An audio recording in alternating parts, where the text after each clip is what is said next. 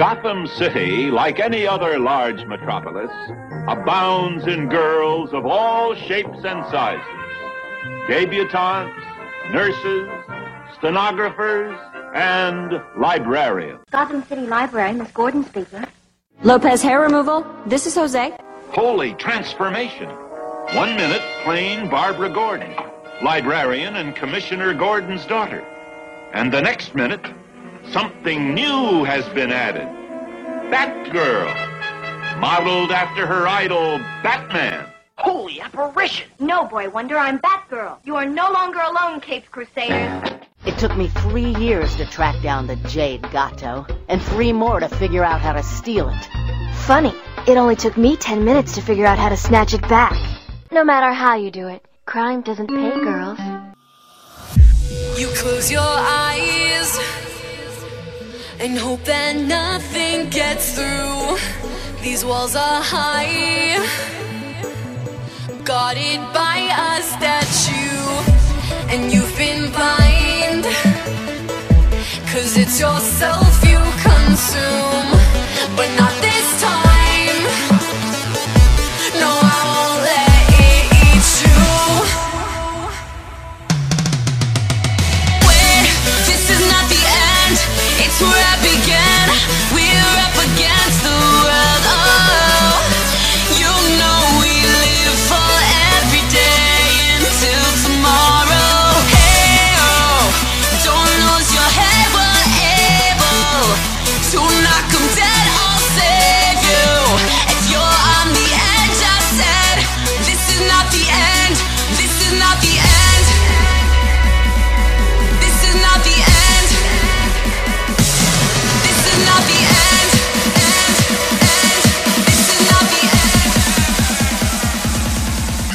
Salute. I'm your host, Stella, and this is Batgirl to Oracle, the Barbara Gordon podcast, episode 80 for June MMXIV. Batgirl to Oracle is brought to you by MileHighComics.com, your new and collectible comic book store. Mile High Comics has an inventory of over 5 million comics from the gold, silver, bronze, and modern age, and over 100,000 trade paperbacks. If you're not into the vintage stock, Mile High Comics also has a subscription service called the New Issue Comics Express, offering a discounted price for comics ready to hit the shelves. Examples of the prices you may encounter are August Batgirl number 34 and Birds of Prey number 34, both for $2.69. So if you're looking for vintage back issues or a great modern subscription service, be sure to check out milehighcomics.com. Batgirl the Oracle is also brought to you by tweakedaudio.com, high performance noise reducing earbuds. Purchasers who use the code TBU SAVES get 33% off their whole order and free worldwide shipping. Tweakedaudio.com, plug in, turn up the volume, and give us a try. Well, friends, listeners, I survived a, a harrowing experience with an actual live bat in my small one bedroom apartment. It was very interesting. I don't really know how it got in, I don't know how long it had been there, but you know, there I was just minding my own business. My lamp went off. About you know, 28 minutes later or so, something kind of came swooping out, and I wondered what it was. I look up, oh my word, there's something flying around, and that is not a moth. Tried to shoo it out using, you know, opening my door and turning on the light out there. Nothing. So I ended up turning on the light within my, you know, my living room, and it, zoop, it just became docile right away and like landed somewhere. So then I had to find it, which was actually pretty easy. It just landed by um, my guitar, and then the the whole thing was, well, what am I going to do? How am I going to do this? Going back and forth, thinking about Tupperware. What what can I use? I wish I had a net. I don't have a net. Finally, I ended up dropping this this bucket that uh, a couple years ago I got a bunch of cookies from an eighth grader, and uh, still have that bucket. So I dropped the bucket on it. As soon as I dropped that bucket on, let me tell you, some screeching seriously began. Uh, all the while I'm texting Donovan, he was no moral support whatsoever. And uh, then I slip a magazine underneath the bucket, and then I carry it out, and I, I go outside and I let it go, and then it starts flying back towards me. I let out a screech myself and run back inside, and then it's just kind of hanging out right by my door. I'm a little freaked out, like, oh my goodness, is it trying to get back in? Is it going to get back in at some point? Luckily, it, it flew away. So, uh, I guess, you know, whenever, when I posted this and when I mentioned it to other people, of course. We're in this business, we read comics. Everyone's first instinct was, of course, the, the Batman year one reference. And I don't know if I'm going to become a bat yet. And I guess I shouldn't really tell you if I do, because then my secret identity would be jeopardized. But uh, I, I, guess I should take it as some sort of sign, and maybe I really am Batgirl now. But I survived. So there we are. I mean, you know, they're cute. Was I freaked out? Yeah, you know, bats are, you know, they're cute and they're interesting to study from afar. And, and I do like animals, wild animals and things. But when they are within a constricted living area, it, it's not the best situation. So I'm glad that it is gone. At one point, I did think about putting it in my hamster cage. The hamster's not in there, people. So don't think I'm, I'm like a terrible person. But my empty hamster cage and just kind of like having it as a pet. But then I decided that, that would be cruel. Plus, what would I be feeding it? You know, I'd have to go get live spiders or something from a pet store. So, anyways, all that to say that here I am now recording this, and uh, I survived that experience. I do have a couple news bits, or I guess just one, and it's rather depressing. It's that Birds of Prey is going to be canceled in August with issue number 34. And it's also going to be canceled with Batwing and All Star Western. So this is in August. And Batwing and Birds of Prey are going to have a special Futures End number one issue in September, like all the other new 52 titles that month. So I guess we'll, we'll see it for the last time there. But the solicitation for Birds of Prey reads By Batgirl Betrayed, but why is she siding with the Suicide Squad? Find out in this tale from the birds past.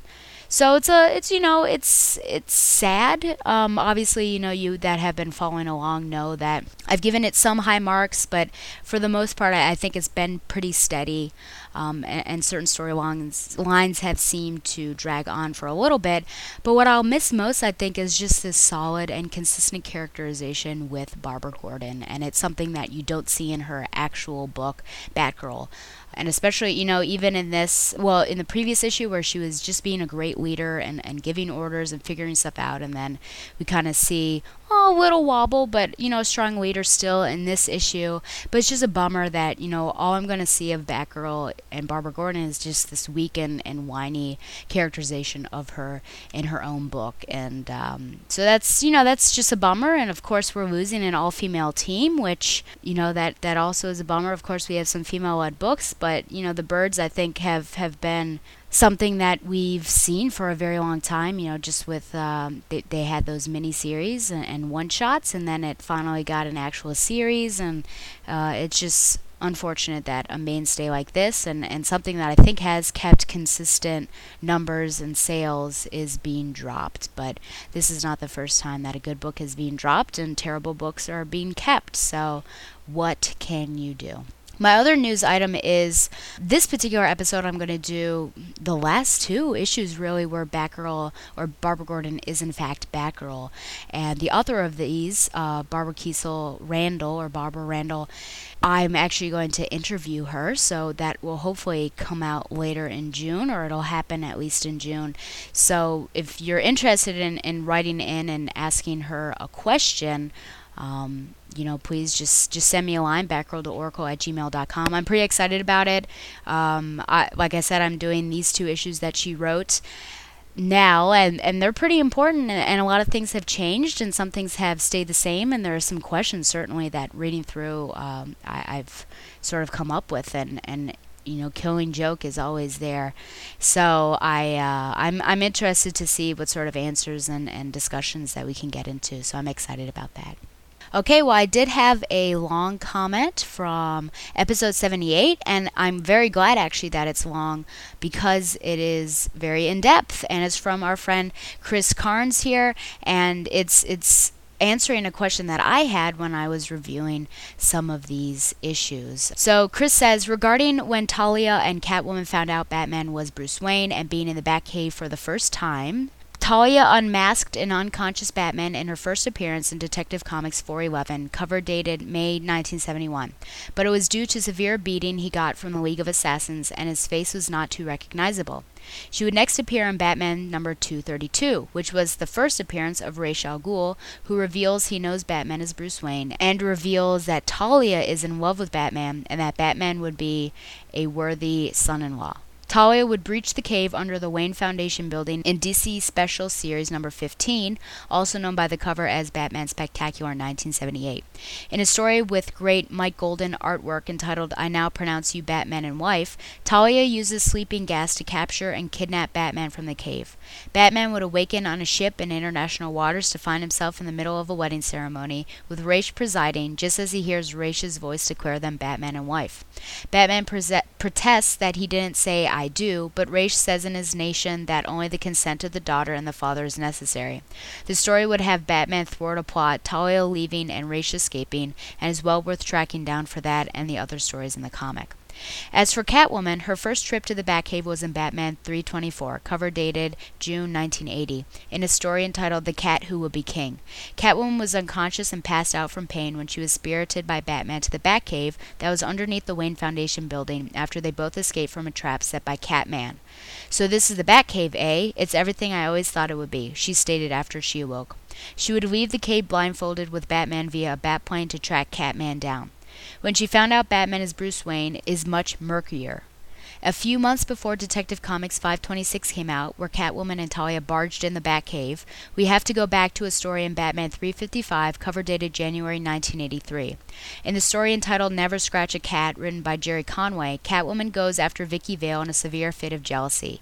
In a fight with Batman that nearly goes too far, Catwoman says, Bruce, I almost killed you. I was that close.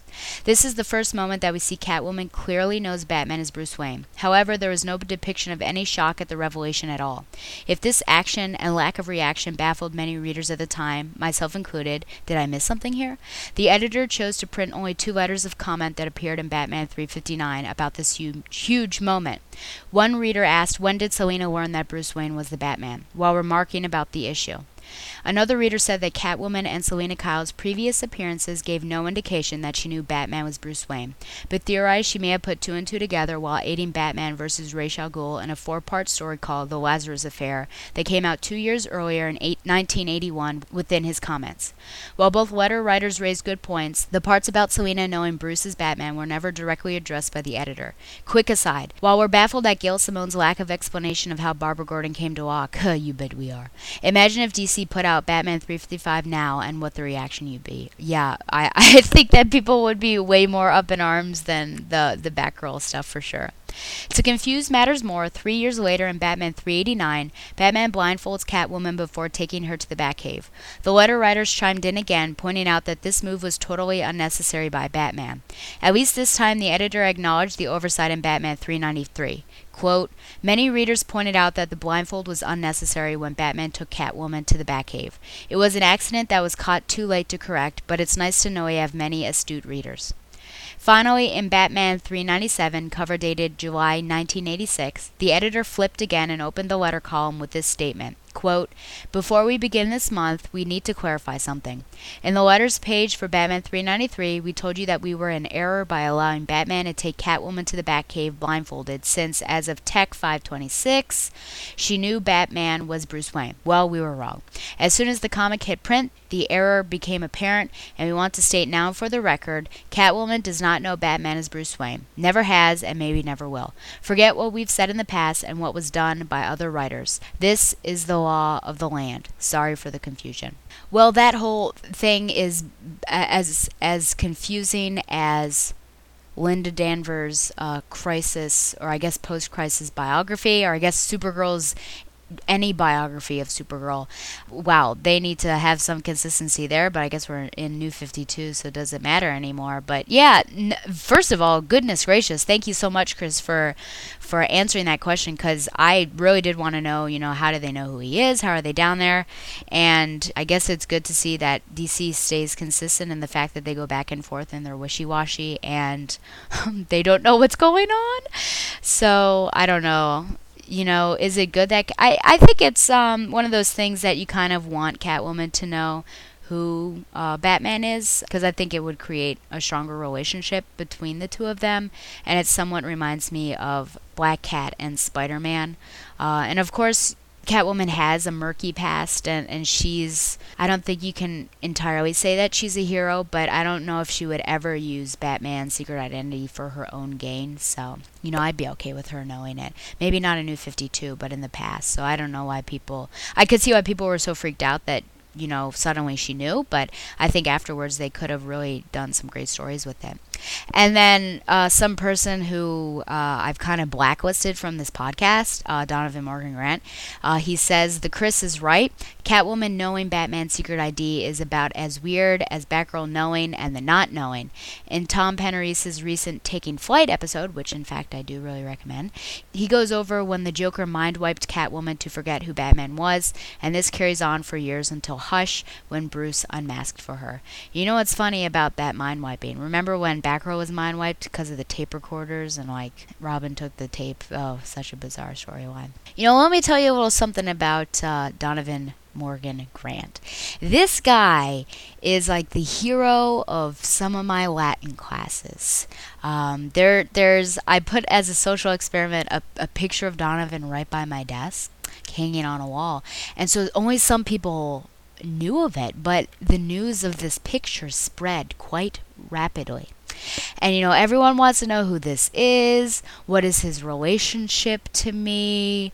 You know, what's he like? What does he do for a living? Where does he live? Is he a gangsta? What does he talk like? It's it's a very interesting thing what young and impressionable eighth graders want to know. In fact, one of them really wanted to have a phone conversation with him, and uh, he was going to let him talk for a little bit to see how he talked and, and and he would go from there and which led to many interesting discussions about culture and sort of how you how you relate to others with a different culture or with a similar one and do you take on a different persona or are you yourself? And so that was interesting but yeah I, I don't know you know many people would like to see who this donovan character is in real life and whether or not he actually appears you know, at my school and, and shows everyone his actual face, I guess the world may never know. Okay, my final comment, and you know, I was just thinking about this as as I'm wrapping up, you know, these two different stories for Barbara Gordon is Remember Richard from Barbara Gordon's recent job with the Humanities Research Department? We know him as a jerk. You know, I've called him a jerk. He's he has an issue with politicians, so he therefore had an issue with Babs. But remember his bizarre storyline that people were someone called him. Uh, there are there are letters but you never really knew what was going on. What's super frustrating right now is because there's been just a lack of Barbara stories. She was somewhat taken out of Detective and replaced by Green Arrow. She's just been appearing and having minor stories. I guess that's never going to be resolved, and that's a question of, you know, what was his storyline? What was even the point of him? I mean, it's not like I'm invested in the character at all, but something that panel count is being spent on, you kind of want it to be worthwhile. So, I guess that is my my last comment before I get into the books. Now, this is, I guess we can say, a momentous occasion for Batgirl to Oracle, uh, just because we are we are at the end. Uh, the end is Killing Joke, and we are these two issues before it. And boy, there's some crazy stuff that goes on. Some things I uh, I think are done well, and some things I, I think are not done well. And you also have to remember, people, that the crisis happened.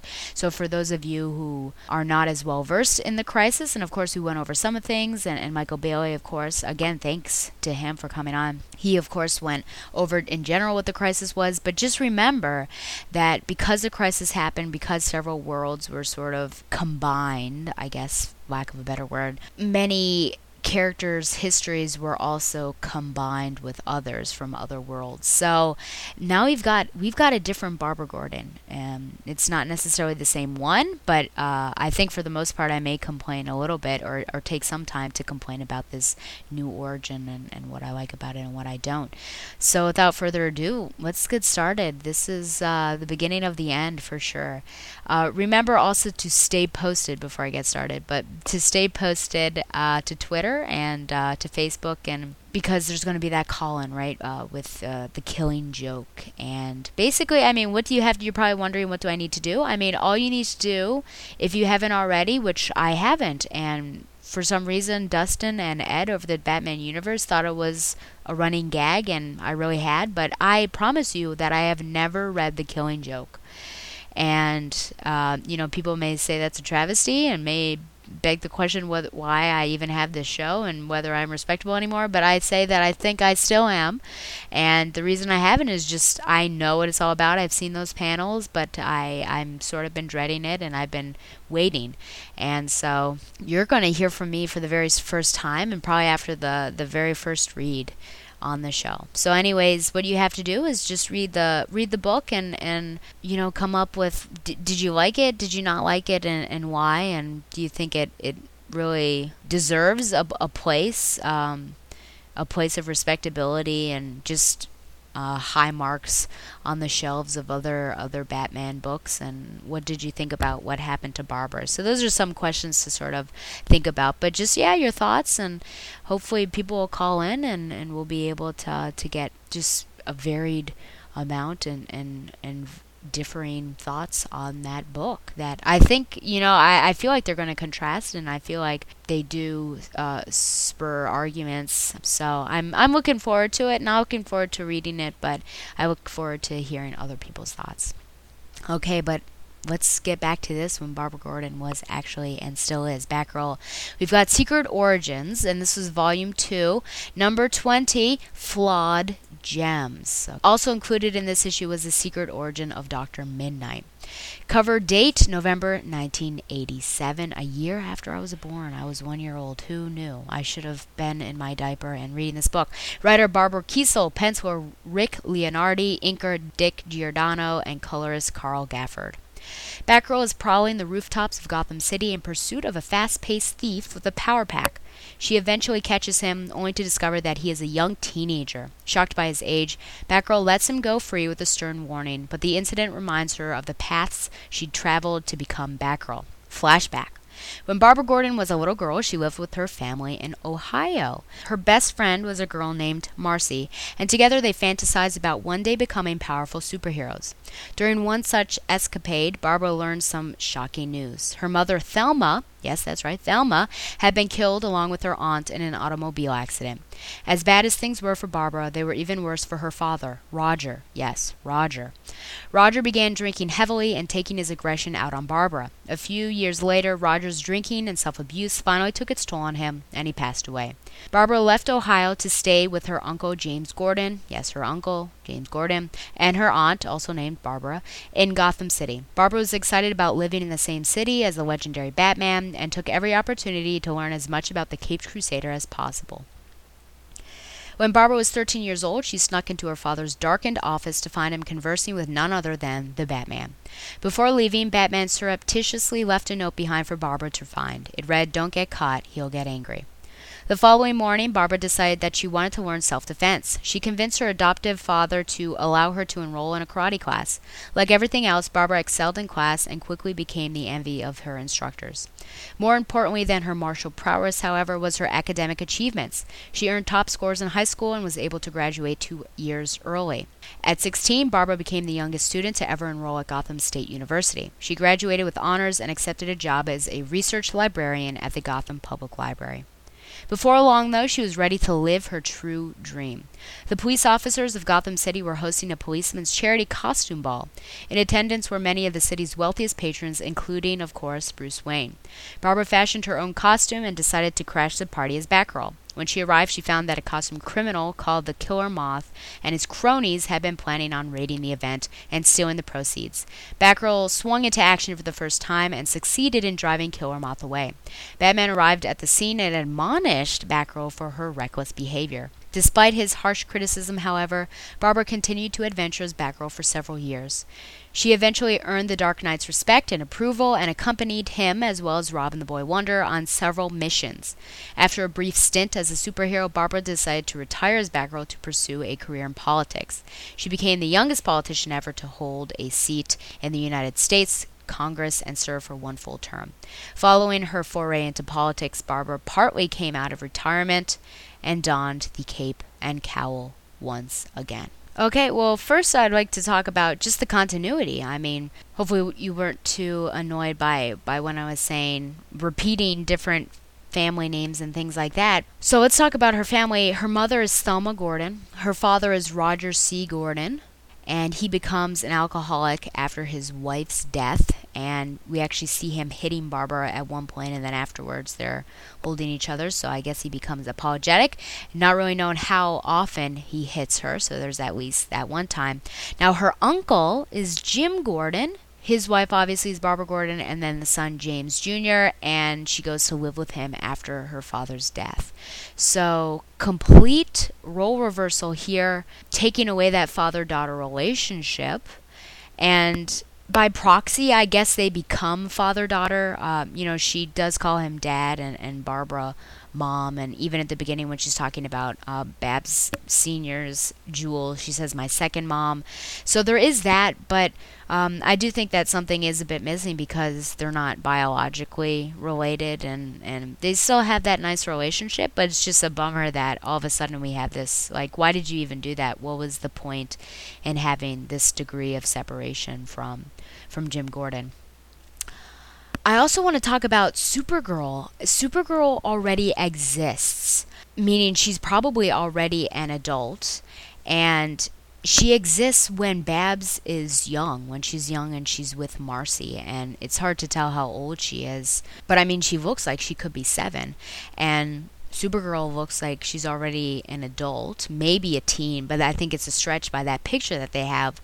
Um, and it, that that strikes me as just very strange because Babs and Kara, if this is in fact Kara, which I guess we've transitioned to Linda Danvers now, they're usually close in age, right? Because they've had team ups and everything, and they're they're able to relate to each other, and I think that's what makes Batgirl and Supergirl work so well. So it's just very bizarre to have Supergirl already in existence, and I mean at least you know ten, if not more, years older than Babs. Another strange thing, and something that actually really bothers me, is there is already a Batgirl in existence. And, and I think we can assume this. Uh, there's a picture, you know, the little girls look at, and then there's the doll. So I feel like there has to be some sort of model because if there's already a Supergirl model and, and you've got a doll of Supergirl, then where did this Batgirl come from? Now, my problem is the Batgirl is in Bab's uniform, like the I mean the pre-crisis Babs uniform, and it actually really looks like her. It's, it's got the hair and everything, uh, but this doesn't make sense given you know Babs was the one to introduce that cut and that color scheme, and it's obviously not Betty Kane, especially just the way I mean it's Batgirl, it's not Bat Dash Girl. So I honestly don't know what that is about. Um, is that just a way is that an error on some part? Is was there another batgirl hopping around pre you know pre-crisis? Is it something that when the worlds combined just a lingering idea kept in people's heads and they made dolls and action figures and stuff like that. Something that uh, I, I don't know. So I you know I just obviously the crisis mess it messes ti- the timeline up. And, and, and, in certain ways you kind of have to accept that that's just what happened. Um, but it's hard to accept it when you know you don't like what's actually going on. But but I think just that that Batgirl doll and just is she already in existence? And it's not Barbara it's somebody else running around that's just one that uh, doesn't make sense to me.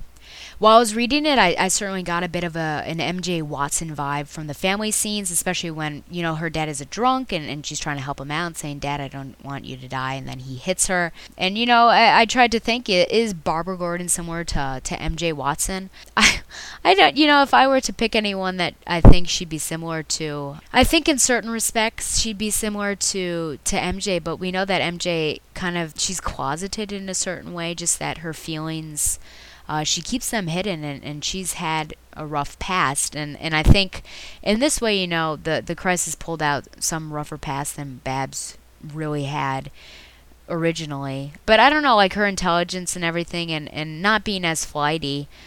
I don't know. I, I've just really gotten closer to Gwen Stacy, and and I wonder if Babs is closer to that, and, and there could be somebody else that's involved in, in Peter's Parker Peter Parker's life that she's like, I don't like the whole, you know, father hitting hitting her and having this drunk episode. You don't know how abusive he is. Has this happened before? Um, you know, I think is this just a way to make it darker and, and to give her a darker past and, and a more tragic past and then to show this dichotomy and, and bring her over to Jim Gordon and, and have her have this nice life. I have a bit of an issue with that. I don't know. I mean, it, and it seems like if she is abused, I mean, she doesn't really show it afterwards because she just unflinching and everything else. So you you'd think she'd have some sort of flashback. So I, I guess I just don't really like this. Um, of course, you know this is a big push with Marcy, just introducing her here because we're going to see her again in Batgirl Special Number One, and I think this was a way for Barbara Kesel to to really set her up for us to see this. I like seeing the origin of her being intentional about becoming a hero. She's training her mind and her body. You see her journey through school and politics. Uh, that and the first appearance of Batgirl and her meeting with Batman, I think, stayed the most true to the original origin. Now, when Bab starts talking about her departure from politics, she mentions her turning into a snake, uh, that storyline, and the cormorant. And I do wonder why choose these two stories. Now, Barbara Kesel did not write these, so that's not the intention. Do you think, I mean, she does talk about weird. Was this just a way to let me take the weirdest story, which that could have been it? And then Cormorant, you're going to see him really be focused on in Batgirl Special Number One. But that's going to be one of my questions to Barbara Kesel is just why this focus on the Cormorant? Um, why why was he so significant in her life? Now, if you remember uh, the Cormorant, well, I'll talk about him later. How about that? I do wonder. You know, she talks later about you know not being able to remember the uh, Cormorant's face. Um, when, of course, at the beginning she says she never forgets a face, so I didn't really understand that. You know, is this because of the crisis? Are certain things wiped from their memory, or is that just her kind of PSD, post traumatic PTSD? Sorry about that post traumatic stress. And you know, why does she have trouble knowing the real reason she is Batgirl? And this is a problem that I had with her crises appearances, just bemoaning the fact that she's Batgirl and maybe she doesn't deserve and she's not as good as other people. I mean, she's there, she's doing stuff, she should understand that she's helping people out and she should just deal with it. The villain, um, or the kid as it were, is such a tertiary plot detail which begins and ends the story. Wasn't really necessary to get this origin story for Babs you know, I, I don't really think so. I think there's probably some other way that we could have done it. And was it even necessary at all? I think we could have had the heart of the origin story without even having him in it. Here's a quote I flirted with the first Robin for a while, but he was so young. Batman was always the one on my mind. I flirted with the first Robin for a while, but he was so young. Batman was always the one on my mind. What in the world does this mean? Um, I like the fact that it's included that, yeah, in fact, she did have some sort of flirtation with Robin, but Batman on her mind, does that mean she has a romance, like romantic inclinations towards him? Does it mean she's just more devoted to him and, and stepping up and being the hero that uh, he wants her to be? That line really bothers me because I just don't think, I think Batgirl and Batman, um, while they have a great partnership, um, I don't. I feel like it should be more of a father-daughter relationship, just because he has such a close relationship with Jim as well, and and having any sort of romantic notions between the two uh, bothers me. There's a big focus on her being taller than ordinary, uh, which actually stands in contrast to Batgirl Year One, and it's a bit of a bummer, obviously, because I, I felt closer to her because hey, she was shorter and I'm shorter. I do like the fact that Babs's accelerated accelerated learning is explained, just how she graduated and and when and things like that. And then she also realizes that she shouldn't stand out so much, so she dials it back also, and I thought that was great. I also like the the physical prowess that she is given. But you know, my main question I think is just why retell her origin? Uh, and in some ways, you know, Barbara Kesel is redoing it, and why retell it when she's just going to retire soon, anyways? So I think that's uh, that's a big question, and, and hopefully one that can be answered. I, I don't know if there's a use for it. Is it perhaps to, to gain attention t- towards her and to make this retirement all the more prolific and then whatever what happens afterwards obviously Who knows? Is it just a way to highlight a character post crisis to see how it's changed? Maybe. I don't know. All good questions. All good questions. I do wonder, you know, how popular is Dr. Mid-Nite at the time? Is he a popular character? Or do we take sort of second and third tier characters and, and put them in a book together? So, all, all good questions, and hopefully, I mean, hopefully that'd be a good question uh, for Barbara Kesel to answer. My next and last book with Barbara Gordon as Batgirl is the Batgirl Special number one, The Last Batgirl Story. Writer Barbara Kesel, penciler Barry Kitson, inker Bruce D. Patterson, colorist Carl Gafford. And the cover date is, in fact, 1988. So, four years ago, and in comics time, that's a long time actually. So, uh, this happened in Detective Comics 491 and 492, if you remember this story. Batgirl attempted to thwart an assassination attempt by a killer called the Cormorant. However, she soon discovered that the little girl he held hostage was not his intended target. It was Batgirl herself. When he opened fire on her, she leapt over the edge of the building and hung from a flagpole, hoping that Cormorant would think he had succeeded in killing her. In some ways, he had succeeded. Some part of her had died that day, and she was reduced to a world of haze and self protection. Now, Batgirl still has dreams of being hunted and killed by Cormorant. Her feelings are made worse by the fact he has apparently returned to commit a murder right under her nose in the Gotham City Library where she works. Ooh. Particularly troubling is the fact that his distinctive hat has been left behind, as if to suggest that he knows who she is. Barbara takes charge of the crime scene, having her co-workers call the police and secure the area while she makes sure nobody touches the body, an excuse to do some investigating of her own. She searches the body and pockets a note just before the police arrive. The coroner determines that the corpse is one David Scarano. The police begin the process of questioning the library's patrons. Barbara uses her hacking skills to break into the victim's file, only to discover that he was the son of a criminal called General Scar, the same man who hired Cormorant to kill her. David's own rap sheet shows that he has a history of violence against women, and she deduces that his father decided he was enough of a liability to send Cormorant after him. When she finally gets home, Barbara prepares to go out as Batgirl and begins a routine that she always performs a weapons and equipment check that assures her that she is prepared. Despite all of her equipment being in top form, her own self is not, and she goes to sleep instead. The next morning, somebody dumps a body on the street outside the 15th precinct of the Gotham City Police Department. Along with the body is a note claiming that the killer's victims are people who have committed unacceptable crimes against women. The media dubs the killer Slash and a vigilante. Later that morning, Barbara receives a visit from her old friend Marcy. Despite their happy reunion, Marcy's first act is to chastise Barbara, having guessed that her friend is also the mysterious Batgirl. They had created Batgirl together. Huh and she is upset that she could lose Barbara to the persona they created together. In order to help her friend understand her, Barbara retrieves the doll Batgirl that they made together. Well, this is all coming together, but it seems bizarre nonetheless. And Marcy comes to realize that Barbara had never left the dream they had fade. Later in the middle of the day, Slash confronts a man named Iverson on a crowded sidewalk and stabs him for his crimes against women. After abandoning his body in the street, she sneaks off into an alley and removes her disguise, disappearing. Marcy insinuates herself on Barbara's research into the Cormorant case, and together they discover that Cormorant's real name is Edward Wells. Not only this, but they have his address too. Marcy suggests that they call the police, but Barbara is bent on revenge. She feels that she needs to face him herself in order to stop being afraid of him. She stakes out his house, where his wife passes him an important phone call. While he answers it, his wife overhears news report on Slash and considers that maybe the vigilante will come for her husband, given that he beats her frequently. After hanging up the phone, Cormorant goes into his back room and prepares to make his next hit Slash.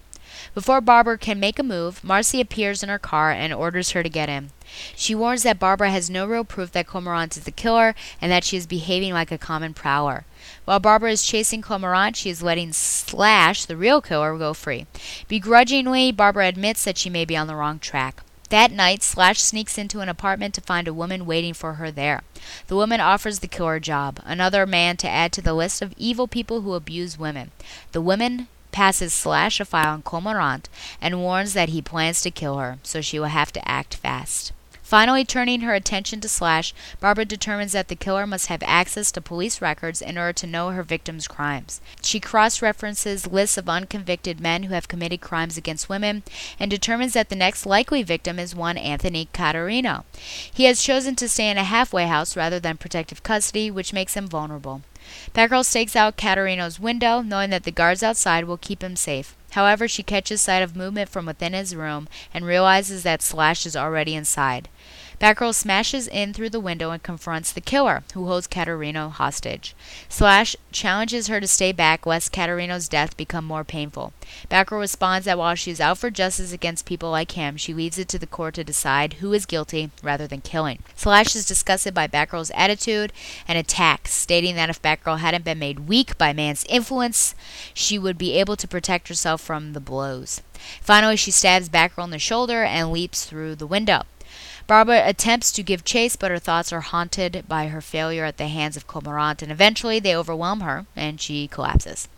She dreams of Cormorant, now accompanied by Slash, killing her over and over again. Rising and shaking off the dream, Barbara decides that it's time to give up being Batgirl. She returns to her home and collapses on the floor in front of Marcy. Marcy helps to bandage Barbara's stab wound, thankful that her friend has finally seen logic. She encourages Barbara to do the research and find the evidence and turn it over to the police rather than putting herself into danger. However, despite keeping up appearances, Barbara still intends to stop Slash on her own. She can't stand the thought of leaving loose ends. Barbara goes out again as Batgirl, but she finds that despite arriving at the scene of a number of crimes, she is always a moment too late, as some other hero swoops in and stops the criminals. Eventually, she comes to realize that she is but a minor force among heroes these days, and the city is well protected without her help. She decides that with the info she gathers on Slash, she can weave it with other heroes and know that she will be captured. On the other hand, she lacks the evidence to have Cormorant caught by others, and so she determines to catch him herself. Batgirl breaks into Cormorant's home while he is there and confronts him. Cormorant admits no connection to the murder of David Scarino and invites her for a drink. Batgirl's obvious obsession amuses Cormorant, and he jokes that while he botched the assassination contract on her, he clearly made an impression. He reaches behind his bar and pulls out a shotgun. He pulls the weapon on her, warning that she lacks evidence and is essentially trespassing, making use of his gun in self defense. Cormorant's wife interrupts him, but he orders her to stay inside as he forces Batgirl out onto the front porch. However, this gives Slash, who has been hiding outside, the opportunity to stab Cormorant in the back. Angrily, the assassin turns to get back inside, but finds that his wife has locked the door. In his frustration, he fails to stop Batgirl from kicking him hard in the chest. From this point, it becomes a standoff between Slash and Batgirl as to what to do with Cormorant. Both women distracted, Cormorant escapes to his gun room and arms himself. Desperately, Batgirl drops a smoke bomb, avoiding the gunfire. Hoping that Cormorant will run out of ammo soon, Batgirl picks up one of Slash's knives and arms herself with it. Unfortunately, Cormorant manages to emerge from the smoke and points his gun in her face. Seeing that Slash is still alive and preparing to attack the gunman, Barbara is forced to decide between saving herself or saving the man who has haunted her dreams for years. Begrudgingly, she chooses to save Cormorant and tosses the knife into Slash's chest. Cormorant is amused and tosses his gun away, preparing to take Batgirl with his bare hands. She proves to be more resistant than he expects, beating him mercilessly until he crumples on the ground. Weakly, he reaches for his gun at the same time that his wife puts another gun into Slash's hand. As Cormorant prepares to fire on Batgirl, Slash shoots him through the head. Before collapsing herself, Slash admits that she couldn't let Cormorant kill Batgirl. Another woman. The police arrive later to find Cormorant dead, his wife smiling happily, and Slash badly injured but expertly bandaged. Afterward, Barbara returns home and offers Marcy a present her Batgirl costume. She decides that while she may still help others fight crime, her own role will not be to go out and put herself in danger anymore. The end. Well, yikes. Lots of stuff goes on in here uh, to be sure. Let's first talk about just the way that babs talks about the cormorant. It's really reminiscent of how modern babs i think thinks and feels about the joker shooting her. And you know i guess i just wonder why cormorant and that, that that's the big thing right? We, we we got a little recap as to his history and how he knows Babs, and hopefully you remember that those particular issues. But did he have such a big influence on her? I remember, you know, she was shaky, but did this shakiness last for four years? Was there nothing else? You know, she was talked out of it by her father, and then we have Marcier kind of talking her out of it. I just wonder why use Cormorant as the model for, for all of this, and, and really the whole story, I think, hinges on his involvement. I wonder why Babs is back in the library. What happened to her other job? I guess the HRD job is gone. It is interesting, and you know, this is the classic Babs, so it is, I guess, good to see her in the library, but again, just another crisis change. Stella in the library returns. Remember Stella way back when in the 60s? I wonder if this is the same Stella. I think it seems too easy for the kid in the library to be connected to General Scar, the man who hired Cormorant. And in the end, Cormorant says I had nothing to do with that, but hey, how did his hat get there and who killed him? Did Slash kill him because he had some sort of record? But why would Slash leave his hat there? I think that's one of those loose ends that not at all uh, cleaned up or tied up in the end, and a big question and a big plot detail, and it's not answered. I like the weapons check. I think it's interesting to, to finally see her full array of tools, and it's also interesting to see the new lenses that her cowl has to shift from infrared and X-ray to other things, and we saw this pop up actually in Secret Origins 20 first. You know, you see the scary scene of a white glove pushing the doorbell, and it happens to be Marcy. Hey, hey, hey! But you know, I wonder if this is this foreshadowing. That all you see is this white glove, this gloved hand pushing the doorbell, and I don't know. I, I wonder really when was Killing Joke like starting to come about? Well, I guess it had already been. People probably already know it's 1988 right now. People may already know in the offices, you know, this is about to happen. So perhaps this was foreshadowing. Now we're told in the origin story that they lost touch, but apparently they've been pen pals because Marcy talks about that. A little annoyed that Marcy just comes in yelling at Babs about being Batgirl. I mean, she's been Batgirl for years already. Why didn't she just come up with that? And the fact that you know they talk about making it together, um, it's hard to determine like what does that even mean? Did you just make the costume and the attitude? You made that doll, but you know there are images and everything, and I just wonder where did this come from? It, did they? It was it just a creation? And if so, it bothers me slightly just because I mean, the original intent of Batgirl is, you know, she modeled it after Batman, and it was a way to throw a joke at, at her father, which I guess her now uncle. So it's, you know, if it was already created and already there, where did she get that inspiration? Why wasn't it talked about there? And does it have as much meaning? Does it? Um, and and I feel like it doesn't. You know, it's just something. I mean, it could have been anything. I think they were talking about other names and you know not only Supergirl but all like Power Girl, like just different you know other names, Fantastic Girl. But Batgirl is the one that stood, and you kind of just wonder about it. And living in Ohio, how would they have known anything about Batman? Was he around that time? Very hard. I mean, that's you know supposing that he's been around for like ten years. If she was like seven, so I don't know. It's it's it kind of blows my mind. I think this timeline is super screwy. How in the world? I think it, you know, is no one noticing someone getting stabbed on the street and following over his his his blood is dripping. And like they use this you know i think this happened to like james bond where they're like oh it's my friend you know drunk but they're actually dead. And, you know i just don't know how how is this all going on? And especially with just the costume and people not questioning at all. And then he flops to the ground and that's when you decide call 911 i don't like marcy watching babs do investigating and, you know babs is okay with that. Just you know she leaves and then she's like i'm just just kidding. I'm coming back. I'm going to see what it's like to be batgirl eh, I wouldn't like. I don't like people, you know, looking over my shoulder, seeing what what kind of stuff I'm doing. Not that I'm doing anything bad, but just you know, my work is my own, and that's you know, if you're not going to help, you need to you need to leave Marcy. On page 14, actually, if you're reading this, there's a word balloon error. It just switches the words between Babs and Marcy. It doesn't make sense what Marcy says to Babs because it should be out of Babs' mouth. So that's kind of interesting.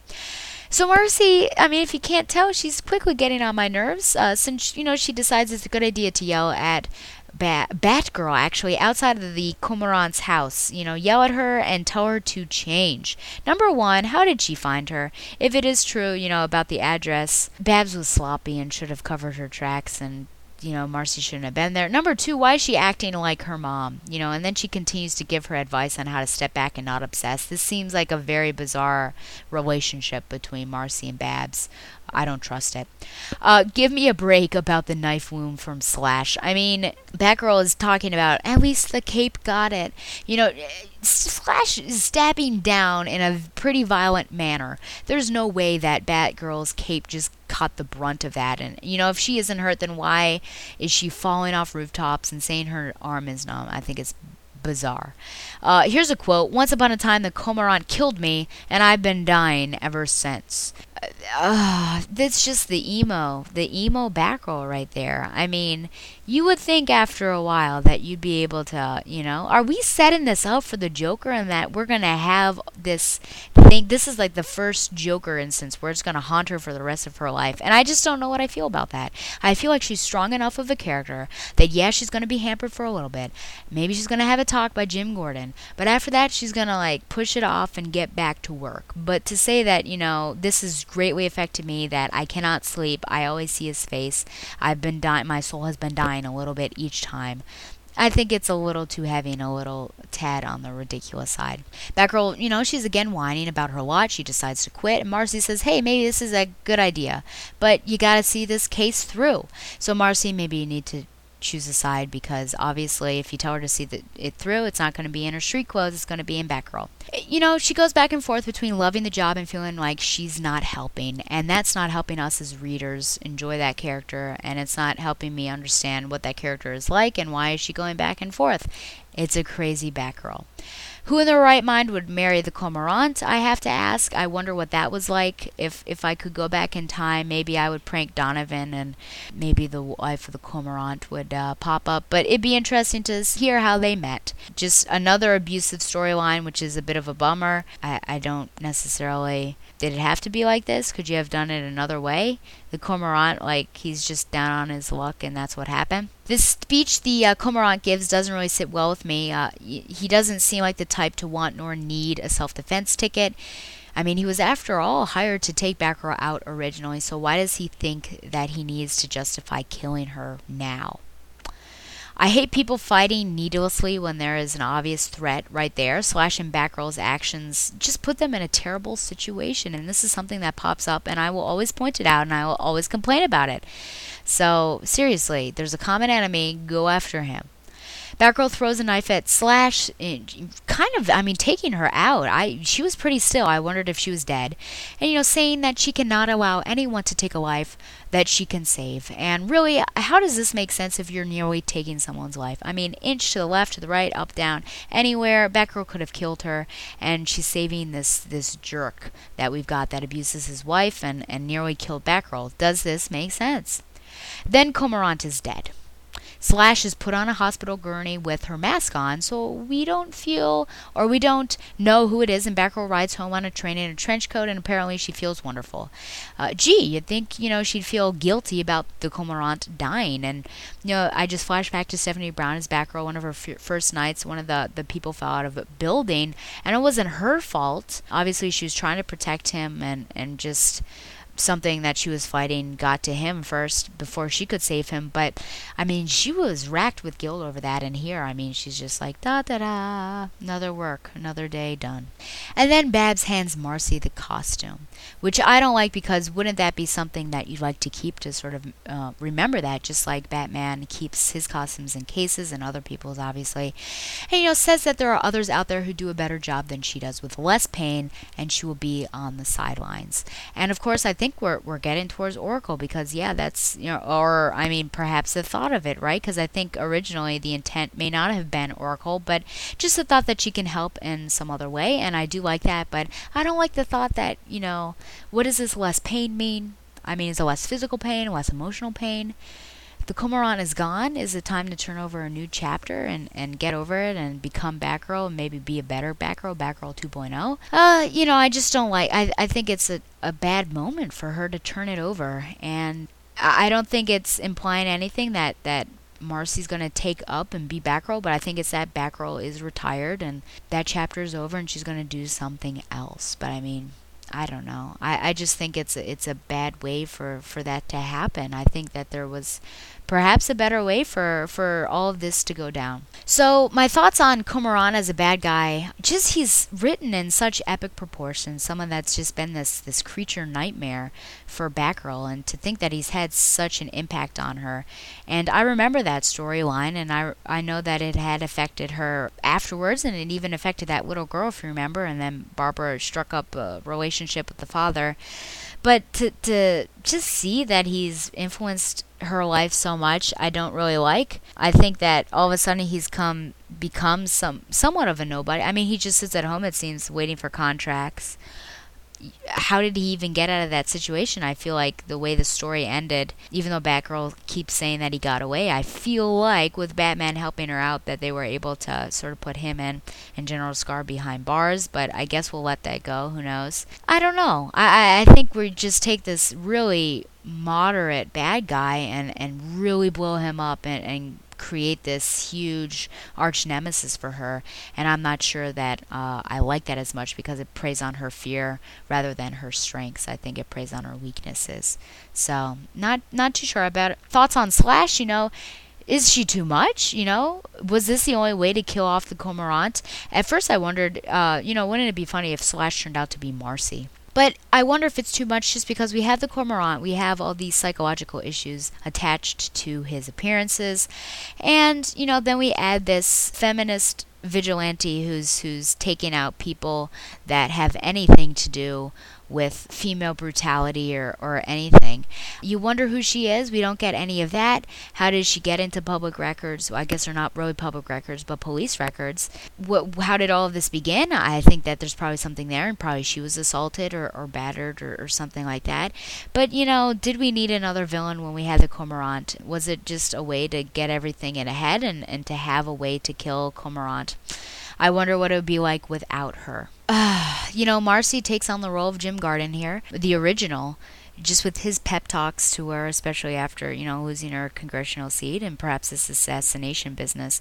But she also takes on this, like, motherly role that I feel she has no reason to take on and no right to take on because yeah, they were friends, maybe they were pen pals, but she's been gone for a while and and you know, all of a sudden she chooses now to show up and to, you know, basically dress Babs down about being Batgirl and to say what are you doing and follow her out and potentially jeopardize her life by yelling at her while Babs is up at a tree. So I'm you know, I'm not really a big fan of Marcy. I, I wonder what point uh, she serves, if she's not the successor of Batgirl, why really is she there? And is there a better purpose? And could we have used Jim Gordon in some sort of manner, perhaps again revealing that um, he knows, you know, Barbara is Batgirl because I guess that has been erased with our crisis as well. So it's just, uh, it's a, a bit of a bummer, I think. Yeah, it's, you know, it's interesting. It is, it's an interesting story and it's just not the way I think I would have liked Batgirl to go out. But you know, I, I do applaud Kesel for taking uh, a story from the past and, and bringing it forward and, and using that as a as a as a model. But was there a better way to use that, and, and perhaps was there a better character?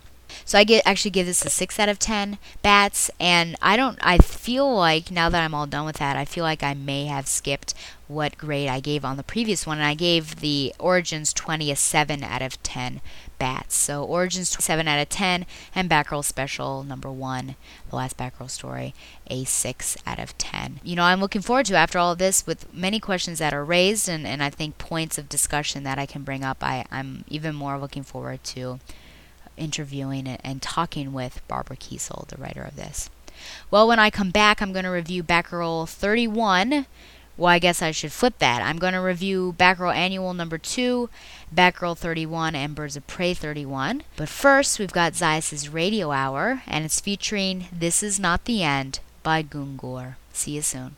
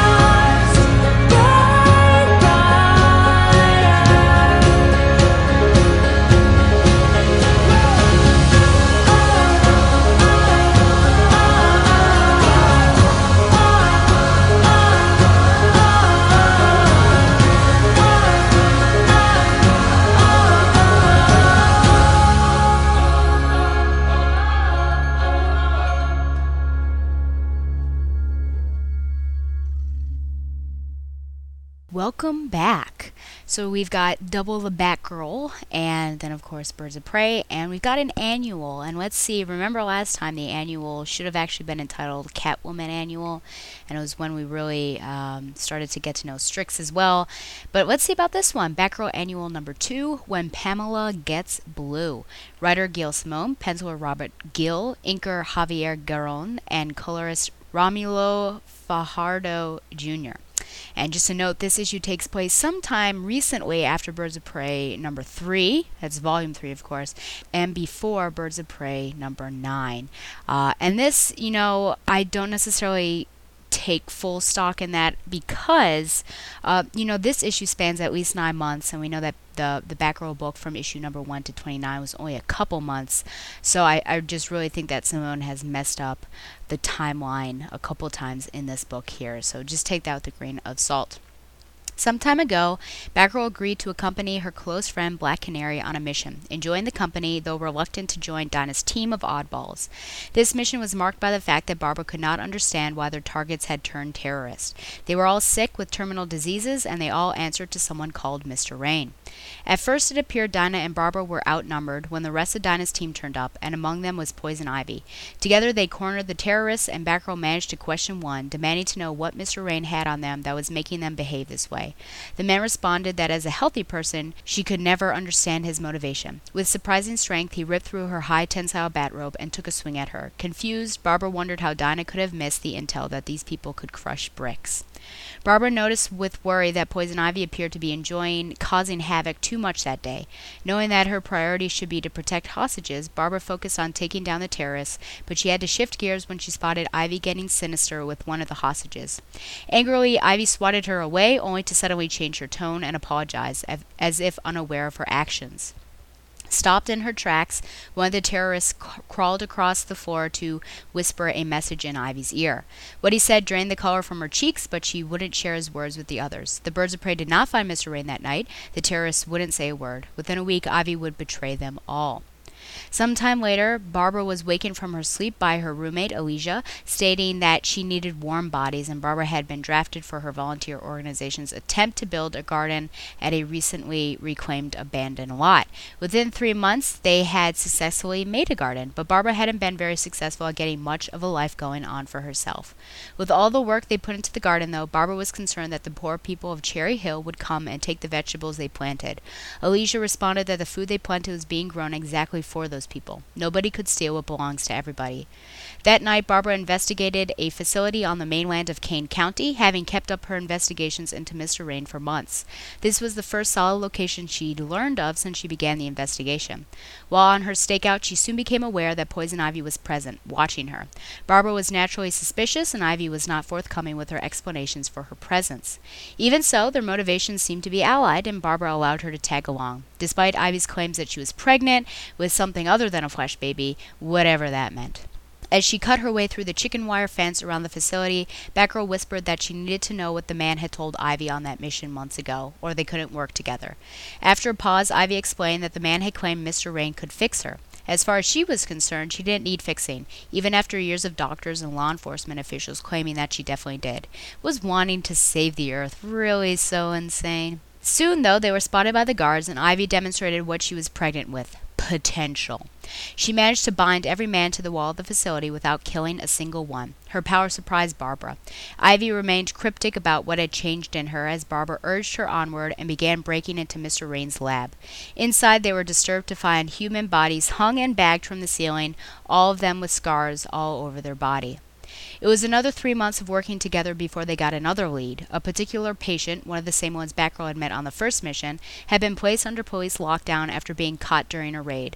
Together, she and Ivy snuck into his room to ask him just how he was coerced into acting for Mr. Rain. The man was James Tucker. Wait a minute, isn't that a cartoon creator, and he was once an accountant at a booming tech firm. When he learned of his terminal pancreatic cancer, Mr. Rain sent someone with an offer for him a medical trial, an implant that could prolong his life by six months. He learned, however, that he wasn't a patient, but an incubator, an organ farm. The implant kept them alive, but it was only activated by being inside a human donor. After six months, Mr. Rain would have the implant removed, along with a viable organ put into some rich patient, while the host died in agony. Ivy explained that the implants had used plant DNA to replenish the unhealthy cells. As they left Tucker's room, Ivy commented that Mr. Rain seemed a bit of a jerk, such an understatement in Barbara's eyes that she lashed out angrily. Being reminded that Ivy's lack of concern for humanity enraged her. Friends and family are important for humanity, something Ivy seemed to have become devoid of recently. Ivy responded that it was sad, and it took Barbara a moment to realize that Ivy meant SAD, as in seasonal affective disorder. Ivy's strange behavior of late had been a reaction to the change of season. Her apathy now was only a sign of winter's coming. Angrily, Barbara decided she'd had enough and turned to leave, only to have Ivy thrust her over the edge of the balcony, leaping after her as they crashed into an outcropping roof garden below. With disgust, Ivy remarked that she never wanted to be human, threatening to kill her erstwhile partner. Barbara quickly recovered, punching her to the ground and declaring whatever partnership they had over, adding that it was time for Ivy to get some real help. Afterward, Ivy returned to Tucker's room, explaining that her father was not a good man. He had been physically abusive toward her mother, and when she was ten, her father killed her mother and buried her in the front garden. Leaning in, she breathed her plant pheromones into Tucker's lungs and took his life, allowing a tear to streak down her face as she assured him that his daughter loved him back as much as he had loved her. Three months later, the snow had fallen on the city, and Barbara was shocked to discover with Alicia that their garden had been burnt and torn up by the root. The vandals had even put kerosene on the ground to prevent any further growth in the area. What Alicia could not understand was how anyone could be so cruel as to do that for no reason. Barbara hated to have been right about it. Later that night, Barbara received a message from Ivy via Black Canary begging for help. She had found Mr. Rain somewhere in the woods of Kane County. Soon after entering those woods, she was caught by one of Mr. Rain's men. Fortunately, she had the skills to intimidate him enough that he simply ran away. From behind her, Batgirl heard Ivy's voice, weakly wondering why she hadn't just hit the man instead of telling him she would first. Barbara explained that she told him so that she wouldn't have to hit him. Ivy smiled then, explaining that that kind of mercy was exactly why she called her, even if she didn't intend to arrest her. Ivy explained that while Barbara had been seeking one of the richest men in Gotham, she had made the mistake of looking in Gotham. In fact, Ezekiel Rain was living out there in the woods, a trillionaire. Despite his penchant for environmentalism and minimalist lifestyle, his actions were evil, and Barbara had the evidence she needed to bring him into custody.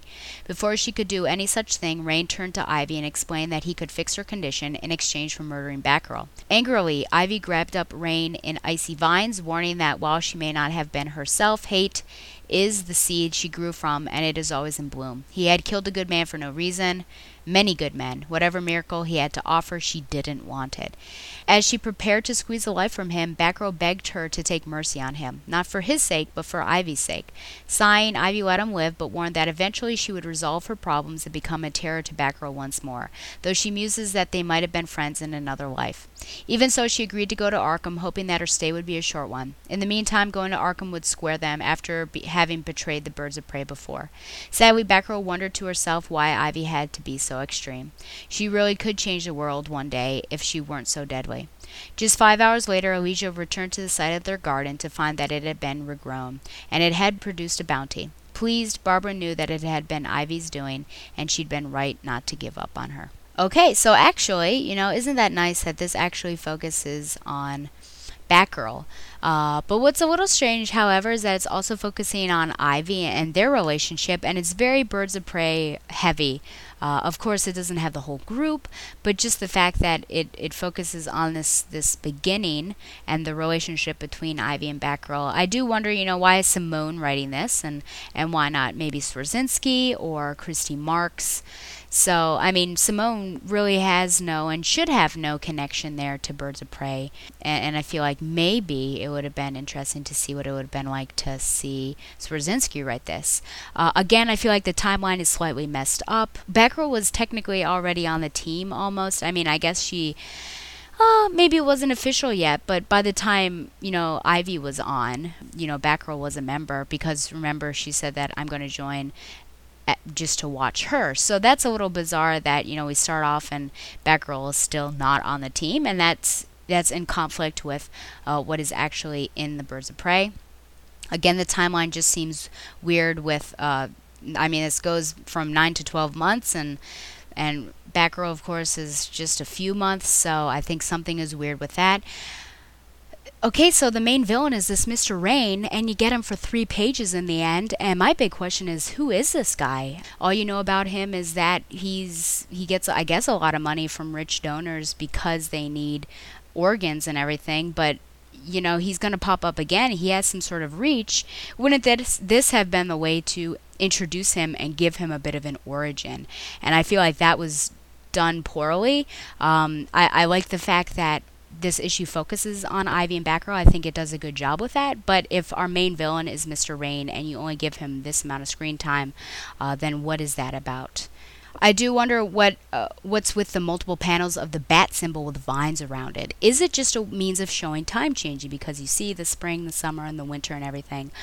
Uh, and and is it just symbolic because of course you have Batgirl and then you have Ivy surrounded with her, but is that just panel space taking up time? I mean, if you're telling us three months later, three months later, and we get a sense just looking at the panels and seeing the season, is this necessary? Could we have added some more panels that could have uh, told us a little bit more about what was going on? Uh, why doesn't Batgirl have a more adverse reaction to Ivy showing up outside the compound in the beginning? Uh, and, and, why does Batgirl even continue to, to work with her? This is after the betrayal, of course. So it's a little weird just that, you know, she notices she's sneaking up on her and she's wondering, you know, why I know you're back there. you betrayed me. I mean, you would think, like, she, in my mind, I think she would be super angry about it. Perhaps there would be some sort of scuffle, but I don't think she would trust her at all to be any sort of partner in the least. So I, I think that that just goes against the character and what's going on. Ivy just seems plumb crazy in this, spouting off just really bizarre things, having weird emotions in the beginning. I mean, what's this about? Is it the seasonal thing that Batgirl's talking about later? And, and why did this not show up in the actual Birds of Prey run? Because, for, I mean, she had her sort of violent tendencies, but she didn't have this SAD business. And just this pregnancy garbage, I mean, what the heck? And, you know, she talks about it as if it were a real, like, I, uh, I'm showing, and then, well, it's not a fleshy baby. And then all of a sudden it's pregnant with possibilities. Are you serious? Um, I, I just think that's that's that it was dumb. It, it it didn't seem like very good Ivy writing. I mean, Ivy is a pretty cool character, and I think we've seen how great she can be in Birds of Prey and also in Detective Comics. And to have this and just really weird and bizarre things that she's saying drops the the character down for me. Here's my question. Have you ever seen the movie Never Let Me Go? Carey Mulligan's in it, and actually Andrew Garf- Garfield as well. And it's sort of a dystopic future, and it's uh, this idea that these rich people uh, clone themselves, and the clones that they are using, they use for organ harvests. Um, and you're following not you're following uh, a group of clones and you know just getting to and you never see you know their their benefactors I guess you could call them. But you see their life and then slowly obviously you see them die out because some of the the organs that are harvested they can live without and some others you cannot. So you get emotionally invested with that. But really I mean this is this comic is it. And this is kind of one of the problems that I have with Simone's writing is that I feel like and and I can't I honestly don't know if it's unintentional or intentional, but it just seems like a lot of stuff is not original. And of course, we can make the argument is anything really ever original anymore? But just some things sort of really get on my nerves. Just the, the fact that, you know, could you have come up with something else that was a little more creative? But, you know, maybe I'm the only one that's seen Never Let Me Go and, and we've got this. But it just seems like it was pulled right from there, except, you know, it wasn't clones. Ivy's friends with Harley in the New 52. I wondered about that. Uh, when did that happen? I've actually not seen them interact in the New 52, so that's interesting. Uh, I'd like to know a little bit more about that. Uh, ugh, there is a Game of Thrones reference in here with Ivy saying winter is coming, and you know I like Game of Thrones, but it just seems I don't know, it just seems like a cheap and let me make a pop cultural reference in my comic, another one. Finally, you've got a fight between Batgirl and Ivy, but really, what purpose does it serve? It should have been right at the beginning, and then they should have come to some sort of truce. But in the end, it, they have they have to hash it out right there outside the hospital. We meet Rain, like I said, in the last ten pages, but we don't get a lot about him. And then Poison Ivy turns into get this Poison Ice. Are you kidding me? Who in the world came up with that name? Does it really seem I mean all of a sudden she's Mr. Freeze or Mrs. Freeze like that super bizarre I don't really like that nor agree with it. The end doesn't really make sense given the fact that rain is just uh, then offering a chance to Ivy to cure her, but it seems at the beginning that she has already had some sort of relationship with him, the way that she's talking. And I think a little bit more than just him offering that chance. It seems like she's actually partook, partaken, and uh, has been helped out in some way for uh, by him. So I do wonder about this. Uh, the art changes because we have a couple are quite noticeable, and and I feel like they go from bad to good to bad to good again. You know how I like consistency, so I didn't really like that. Ivy's design is not consistent with what happened to her when she changed colors with the seasons and then started losing her leaves. You get a little bit of the fall and the dead, but not a lot. And I think it's done much better in Birds of Prey, and and I think that's something that maybe Simone should have taken notes on and implemented that more distinctly in the book. Uh, the issue, despite some major flaws, was, you know, was okay and definitely better than the previous annual. Uh, again, I like the Batgirl Ivy relationship and, and getting that. I think it has flaws, certainly, but it was great to see Ivy again. Batgirl's dialogue throughout actually seemed much more consistent, so I am going to give, you know, some positive remarks. But the only thing that was off, I think, was much of what Ivy said, and I just felt like she was on drugs. Uh, and it was, you know, it was also nice to see the original birds again, albeit briefly, because we did see Katana and Starling again. I'm going to give this 6.5 out of 10 bats. Next up, we have Batgirl 31 Wrath of the Ragdoll. Writer Gail Simone, penciler Fernando Passar, and inker Jonathan Glapion, and colorist Blonde.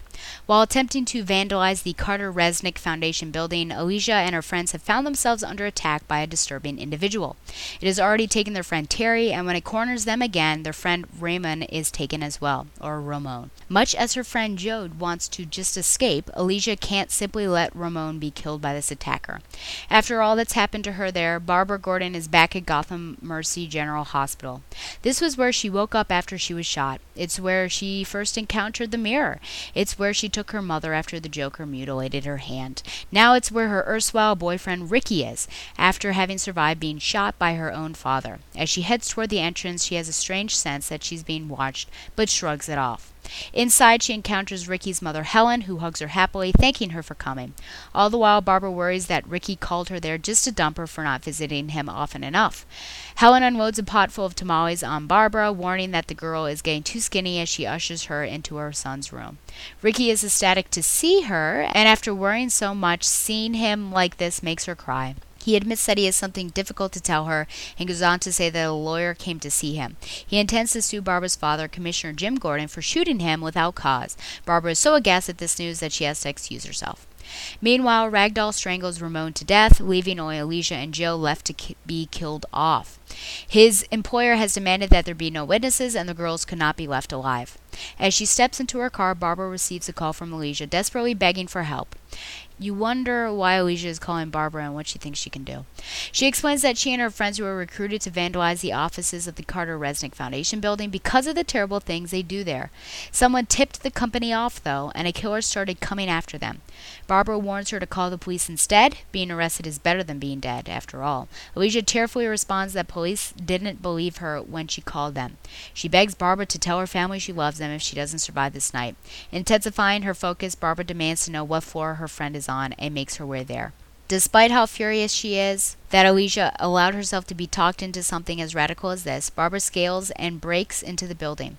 The foundation is a dummy corporation enrolled by Ezekiel Rain, who has caused many journalists and protesters to disappear. Alicia would not be one of those tonight. Two nights ago, Alicia and her friends talked to Bleak Michael, who encouraged them to take greater action against Carter Resnick by detonating a powerful stink bomb in their offices to make them uninhabitable for a week. Though she was reluctant, Alicia agreed. As Barbara manages to pick up Alicia's location on her tracker, Ragdoll catches up to Alicia and Joe in the stairwell. As Joe is practically in hysterics, Alicia warns her to get out of the building any way she can while she distracts the Ragdoll. Before she runs down the stairs, Joe grabs Alicia for a kiss.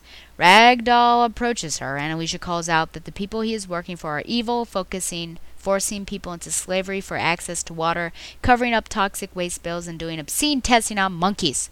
This last seems to catch Ragdoll's attention, but he shrugs it off, leaping at her and wrapping his entire body around her. Angrily, Batgirl warns him to get away from her friend, landing feet first on his chest and then smashing his masked face violently into the stair railing. Realizing that she's overdoing it, Barbara backs off, but this only gives Ragdoll the opportunity to entangle his body with hers. Ooh, causing them both to tumble down the stairs. Unable to get him off, Batgirl switches to tactical strikes, causing him such pain that he loosens his grip and calls for her to stop.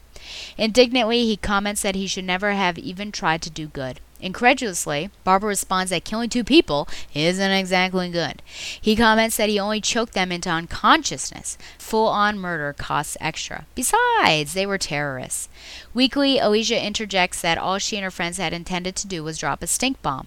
He responds that the device she holds is actually a deadly nerve toxin that would have killed everyone in the building, including Alicia and her friends. Balefully, he decides that he will give them the opportunity to leave without further molestation, or they can stay and get murdered for free. Shouldering Alicia's weight, Batgirl helped her down the stairs, cursing whoever it was that set her friend up. Meanwhile, at the Three Towers, Bleak Michael reports to Charise Carnes that the toxin release didn't work out. Someone had tipped Mr. Rain off to their plan. Fortunately, the threat was enough to keep him out of Gotham for the time being. However, the traitor in their midst would require punishment. That night, Ragdoll pays a visit to the man who hired him, a Mr. Travers, commenting that he would have preferred to know that Carter Resnick was abusing monkeys. The dishonesty, though, has inspired him to tender his resignation by strangling Mr. Travers to death. Next, surveilled. Okay, so this issue's uh, a little over, all over the place, I think. Let me first uh, ask you uh, just about activism and and what you think about Alicia. So in the beginning, we learned that Alicia was was an activist. I think she painted things over her wall in like issue one when Barbara first got in there, and I feel like our thoughts of Alicia were that she was a um, a peaceful activist. I think that she she did more. Um, walks outside and sit-ins and things like that and I thought maybe I should look up what activism is like a, a better dec- uh, um, a good definition so activism is a doctrine or practice that emphasizes direct vigorous action especially in support of or opposition to one side of a controversial issue so i feel like yeah, I I think you could definitely. I mean, we don't really know what. We just know that she's apparently an activist. We don't really know what she's been doing or what she's opposing. But we're we're told on several occasions that yeah, she is into activism. But I feel like we go from volunteer work to this. I mean, think about what she was doing with the garden in Cherry Hill in annual number two. We know that she probably did do less violent things, but why suddenly go against her natural actions of protests and sit-ins? Why the change, and why now is she suddenly poison ivy? Is this, I mean, just like, let's focus on Alicia, and this is what we're going to do. I mean, do we really even care that much about Alicia to focus on her? Number one, I mean, this is Batgirl. Why can't we learn more about Barbara Gordon?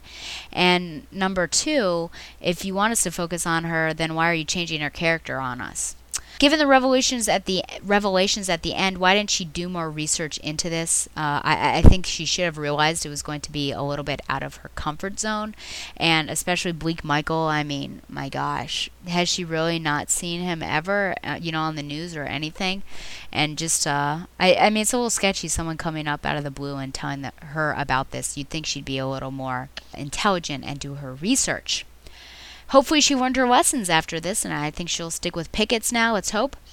Again, I wonder if this is an attempt at making Alicia more interesting and, and getting to know her. And again, I say that it failed because what she is doing here goes against what we have thought about her since the beginning. We're, we're forced to endure a sensual situation that is suddenly, I'll get to that later on, uh, with no emotional connection.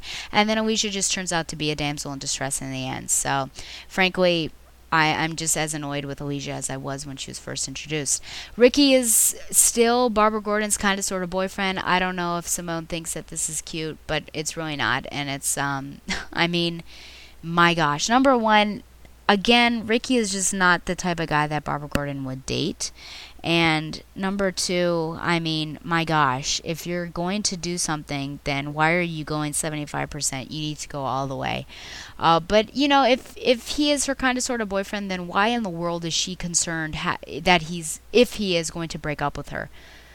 If you're if I'm not dating you, if I have no emotional connection to you, and I don't have a relationship, then why am I concerned that you may break up with me? That goes. I mean, that means I'm not what? I mean, what? Wow, you know, Ricky suing the Babs' father, how awkward, and was he really shot without cause? He had a weapon, he was in this sort of gang situation. I think that's going nowhere, but let's add as much drama as we possibly can. Uh, what's weird about the Alicia story is that we had her with James Jr. and then nothing, and then suddenly she's doing something, and I wonder where the transition was. Um, we had Alicia in the beginning, she gave that knife, or she got a knife. She gave that weird crystal thing, or whatever it was.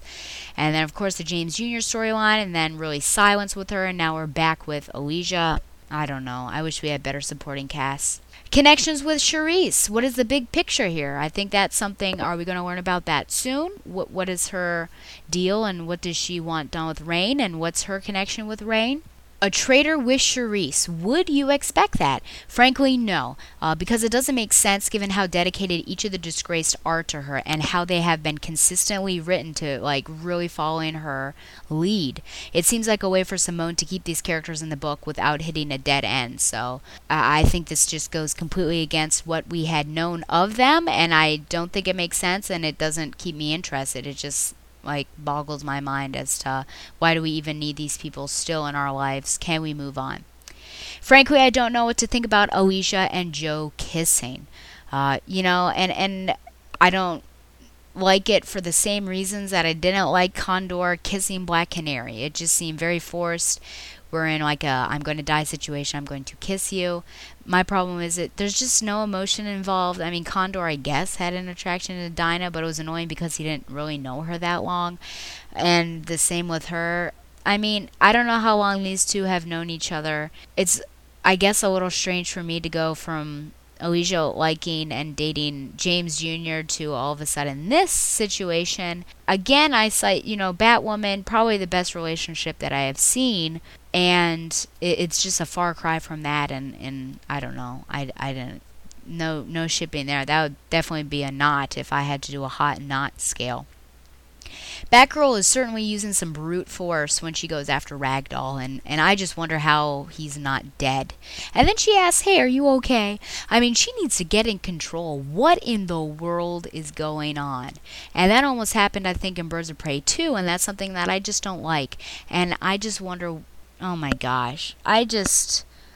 Uh, this character has just been dragged through the mud, and I don't really know what we can do to fix it now. Ragdoll is our villain here.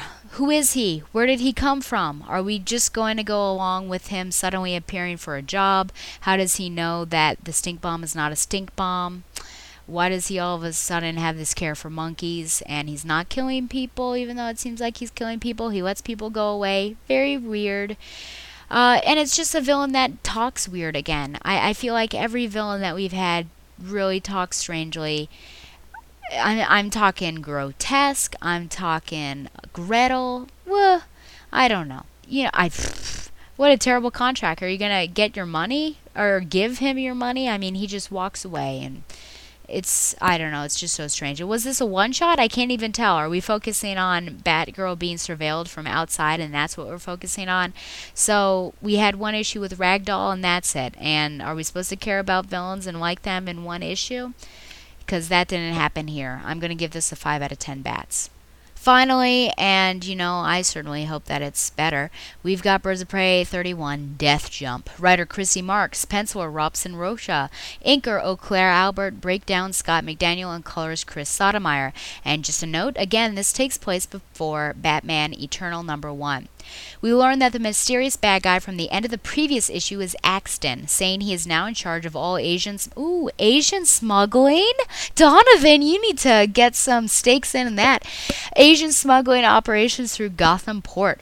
Some of the people already in charge of that are incredulous, and he shows them he means business by killing associates faster than they can blink, because of course, of course, he is a teleporter. Now they're on board, but they need help with Commissioner Gordon, who is closing in on their operation. Axton helps out by killing some informants who are kept in locked rooms. Elsewhere, Donna brings nourishment to Kurt, but he doesn't remember her. What a bummer. At a diner, Gordon talks about his frustration surrounding those impossible hits by accident, and he complains to Wallace, the retired cop who helps Eve out. Wallace then ends up calling the birds and they gather on the barge. And little Eve does some research and discovers that Axton can teleport with instantaneous speed, but only about 20 feet per jump. And Gordon is his next target. Knowing Axton is focusing on maritime shipping, they go to the shipping yard, but first they memorize the container yard plan in order to be one step ahead of Axton. Elsewhere, Axton gets bold, pops into GCPD, and carries Gordon out. He brings him to the shipping yard and tells Gordon he wants a hunt. Luckily, the birds are already there and are following Axton slash losing him slash trying to outdo him. Strix drops in front of Gordon right before Axton kills him, and she takes a lot of hits and bleeds black. Thank goodness. Finally, we've got the right coloring because it was completely wrong in Batgirl. So thank you, Birds of Prey color then the birds really get to work and get a good rhythm, all getting in hits before and after Axton teleports. Then Batgirl goes insane again and starts beating him. Gordon wants to know whether she's going to kill him too, and then she pulls a trank out and knocks Axton out. Later, she talks to Dinah about almost going over the edge and the constant danger to her father. Then Dinah nearly goes biblical and says they can only worry about today and the future will take care of itself. Next, suicide mission. First up, I haven't commented about this in a while, but I think this is just a great cover by Jorge Molina. So definitely uh, check that out. So first thoughts on Axton. Um, we saw him at the end. I wondered if he was connected to that guy that fell um, fell overboard. That was with Ra's. Is this a one shot? You know, could there have been a longer story with him? And why did he have to be so cocksure and, and jump into GCPD? I, I, think we could have pulled this out maybe to two, maybe three would have been a little too much, but just him getting. I think he had the potential of becoming some sort of mob boss, and really, if he took steps um, more surely and more slowly, I think we could have had a great thing going with him. And I think it just all went all went to hell. I guess is the best way when he um, popped into GCPD. I mean, why would you do that? Why would you put everything on the table? I think if you had a little bit of suspense uh, at the end of the issue and then had this GCPD thing in the next issue, that would have been great. But I think he should have built up his empire potentially, and then taking Jim Gordon. But just popping in there right in front of everyone and then taking him, it just very very strange. I do want to know more about his powers. Yeah, he's he can teleport, but it seems like he's better than Nightcrawler. Because remember, if you know anything about Nightcrawler, he can only teleport where he can see. And this guy apparently doesn't need that. And I wonder is that a stretch of the imagination. Do you think that that's even possible? I mean, he's getting into these enclosed rooms. How does he do it? I think it would have been great to see him maybe doing research and getting plans, something like that, showing a, a smart villain. I love the shipping yard scene, not only with Gordon thinking through how he can fight a teleporter, but also the birds and how they fight and strateg- strategize, especially at the end. Now, since Eve says all her descendants are those with powers, do you think that we've argued away metahumans? Uh, because those are, I think, something, you know, Static Shock, obviously metahumans, Dinah Lance, a metahuman. But that's a word that I feel like we've not really heard or seen in the New 52. So is this a way to argue that away? Or do you think she is metahuman prime? And yeah, they're there, but we just don't use that word. Why does Batgirl lose control suddenly? And again, I have to say, since Birds of Prey, and nearly beat Axton. I mean, what is sending her over the edge? There's no connection. She's not flashing a Joker. What's going on? Why does Batgirl exaggerate and say her father has so many enemies? Uh, it, it seems, I mean, every cop is going to have enemies. Maybe the commissioner a little bit more so, but all of a sudden she's like putting all of this this uh, weight on him. I feel.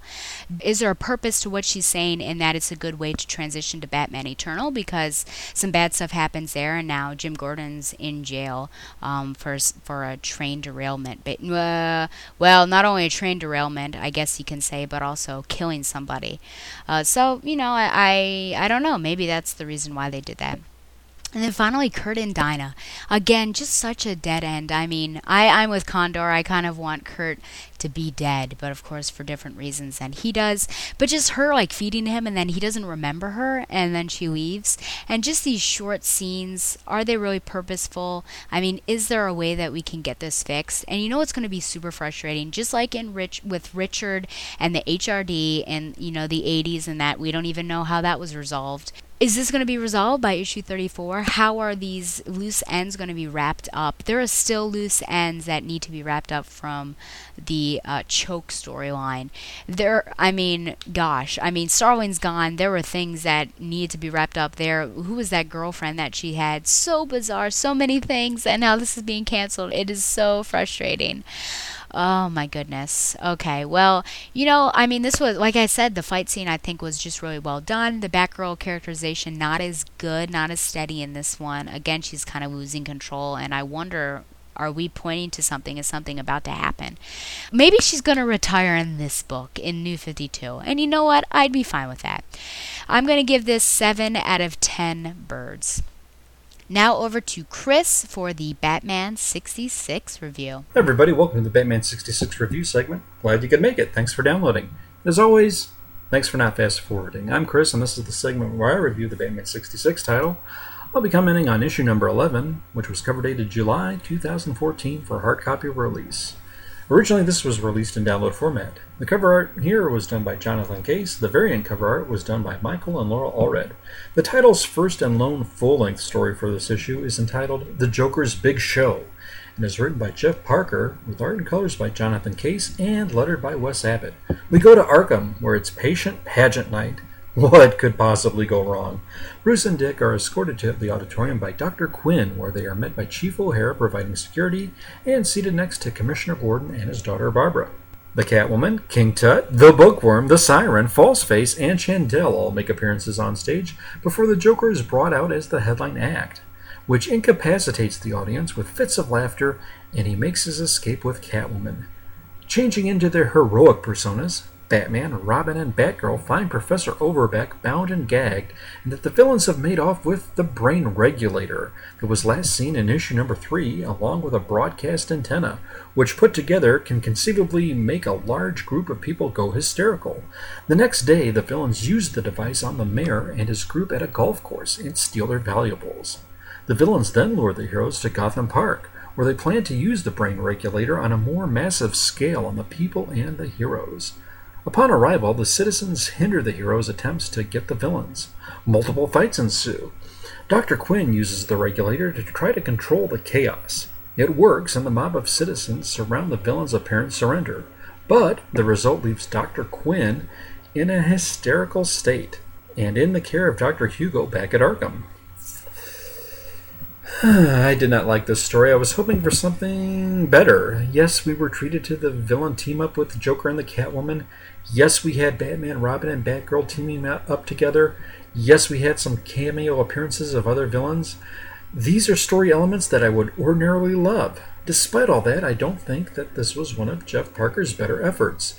This just seemed to be all sizzle and no steak. If the end result was to establish a villainous Harley Quinn for the next Joker appearance, it seemed to be a long way to get from point A to point B. The story felt padded. Even the first page of the story seemed to be wasted from a storytelling standpoint. I don't know if they expanded page format for one full length story for this issue. No, this title has usually two stories, one long, one short. Hindered Parker in any way. I didn't like that the Joker and Catwoman had to rely on a device for committing crimes. Robin slash Dick Grayson didn't seem to be in character. He would make inane utterances that no one responded to. I don't think he served any purpose in the story. We have a different mayor now, other than Mayor Linseed in Gotham City, but his name wasn't even given in the story. I didn't care for Jonathan Case's cover. I didn't find it striking nor compelling.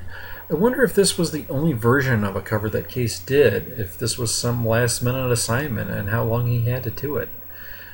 This title hasn't had an alternate variant cover in a few months, and the regular cover artist, Michael Allred, did the variant here. Okay, now while I'm knocking Case on the cover, I thought he did contribute the best part and anything I found redeeming, and that was the color work. I thought they were very striking and vivid, and they seemed to convey this 3D separation. I did like the touches of the bust of Joker attached to the front grille of his car. That was reminiscent of one of the TV show episodes. And some of the panels in the story here really seem to capture Julie Newmar Catwoman very well.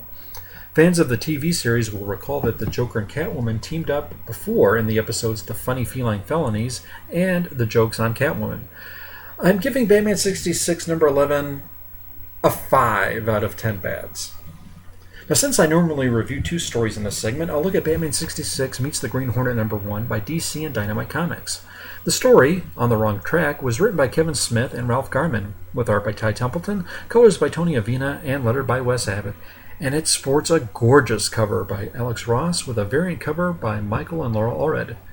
The story opens at Stately Wayne Manor, home of millionaire Bruce Wayne and his youthful ward, Dick Grayson with Dick prepping for a date and Bruce being summoned by Commissioner Gordon, who's worried about a priceless fossil collection being shipped out of the city by train.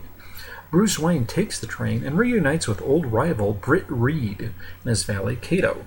The two trade some parbs, and the train is brought to a sudden stop by adhesive on the tracks.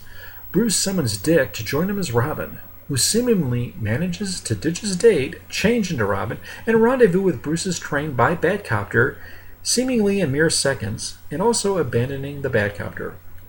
Soon all our heroes confront our villain, Colonel Gum, who is now going by General Gum, his appearance altered and covered in adhesive during a lab accident. While atop of the train, Gum manages to use a gun to stick our hero's feet to the top of the train just as it's approaching a tunnel. To be continued. The obvious question I asked myself upon not seeing Colonel Gum's full face was did they not have the rights to use Roger C. Carmel's image here? Roger C. Carmel played Colonel Gum in the TV Batman crossover episodes A Piece of the Action, Batman Satisfaction, where Batman and Robin first encountered Green Hornet and Kato. Incidentally, Roger C. Carmel died in 1986 at only age 54. The question was answered by writer Ralph Garman on Kevin Smith's Fatman on Batman podcast, who said they didn't have the rights to use that image, so Garman wrote the story in such a way that Gum's real face would not be fully seen. Now, from what I gathered, Garman is a huge 66 Batman fan, and I wonder who contributed what between him and Kevin Smith. I mean, Kevin Smith writing an E rated book? Huh? The interior artwork by Ty Templeton is nice, and Alex Ross's cover is suitable for framing.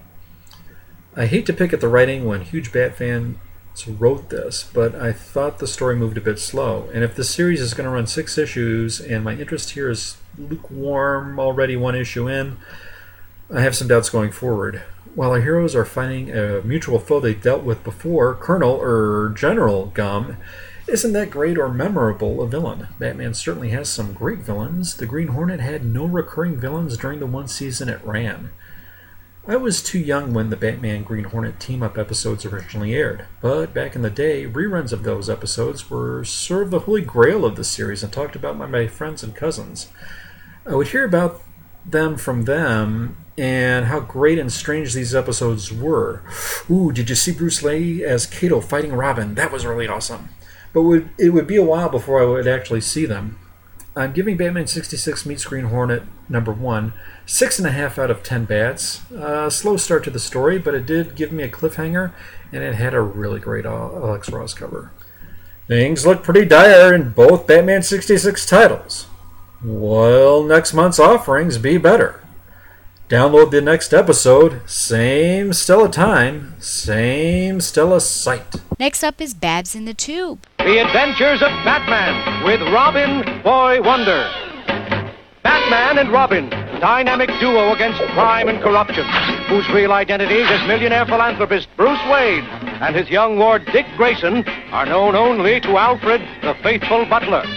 Ever alert, they respond swiftly to a signal from the police, and moments later, from the secret Batcave deep beneath Wayne Manor, they roar out to protect life, limb, and property as Batman and Robin, Cape Crime Fighters. Batman and Robin, scourge of Gotham City's kooky criminals. The Joker, clown prince of crime. The Penguin, pudgy purveyor of perfidy. And the cool, cruel Mr. Freeze. Watch out, villains. Here come Batman and Robin. Remember, this is the segment where I examine an individual appearance of Barbara Gordon in the media, whether it be TV or film, and currently I am watching the 1968 Batman Superman Hour or Batman with Robin the Boy Wonder. And this is episode 17, and that's season 1, episode 17. It Takes Two to Make a Team, and Wrath of the Riddler. And it aired on the 4th of January 1969. Uh, now, Wrath of the Riddler also focused on Batgirl, but unfortunately I couldn't find a sound clip for that, so you'll just have to deal with this very short synopsis. But Batgirl uh, helps to stop the Riddler from kidnapping Dick Grayson to prevent Bruce Wayne from building a state of the art crime lab for Gotham City. So that sounds super interesting. I'm sorry I couldn't find a sound clip. I can't even watch it, so that's that's also a bummer. So we will focus on It Takes Two to Make a Team, and it stars Olan Soule as Batman and Alfred Pennyworth, Casey Kasem as Robin, Larry As the Joker, Ted Knight as Penguin, Riddler, and Commissioner Gordon, and Jane Webb as Batgirl. Joker, Penguin, and Riddler are after an Incan treasure map. They plan to break up the dynamic duo by making Robin jealous of Batgirl. Take a listen. Luxury liner pulls into Gotham Harbor. In its safe, a treasure map for the buried fortune of the Peruvian Incas. Irresistible bait for the Joker, clown prince of crime. no safe is safe when I'm around. Except this one, Joker. From Batman. Going somewhere? Gesundheit! Boy Wonder! A week later, the same Peruvian treasure map is en route to a bank vault. When the pudgy purveyor of perfidy, the penguin, attempts to purloin it. the treasure map is mine! Ah! The darn dynamic duo! Days later, in the darkened bank vault, which contains the treasure map, a third attempt is made by the Riddler. Batgirl, how did you? You're no puzzle for me, Riddler. When is a pineapple not a pineapple? When it's a grenade. Wow! Double play! Ow! Wow, look at that! He got away. But that's all he got. Blast those Cape Crusaders! We must break them up, or something. That's it! Split them up! Destroy their teamwork! We'll make Robin jealous of Batgirl! So jealous! The duo will be no more. I just turned in the alarm. They'll be here in seconds. Good. Now don't forget, make the girl look good. Here comes Batgirl. Get ready and let her see ya.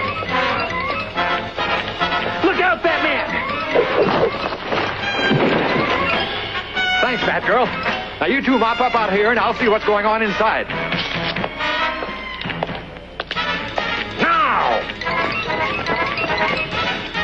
Holy sneak attack! Get Get Robin, Batgirl, too tough.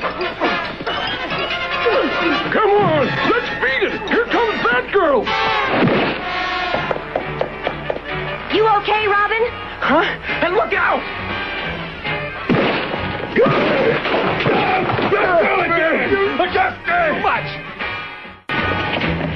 Thanks.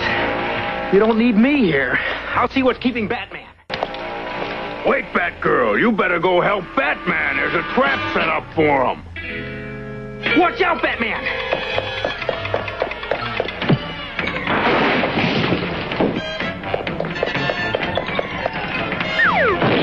Thanks again, Batgirl. Guess it's just not my day. Look this way, Batgirl. Another one? One more, Batgirl. Great. Hold it again, please. Now, in his real life identity as Dick Grayson, Robin tries to fight the hurt welling up within him. Don't miss tonight's special guest on the Ed Solomon Show, Batman's number one partner in crime fighting, the fabulous Batgirl. And now, Batman's number one partner? Holy. Yes, Commissioner. No, sir. Batman's not here. We just received word that the Joker, Penguin, and Riddler were sighted leaving Broadcast Building, and the Riddler left this riddle. What's worth two in the bush? Uh, don't worry, Commissioner. I, uh, will solve it. Now's my chance to show Batgirl and Batman. I'll get those three villains all by myself.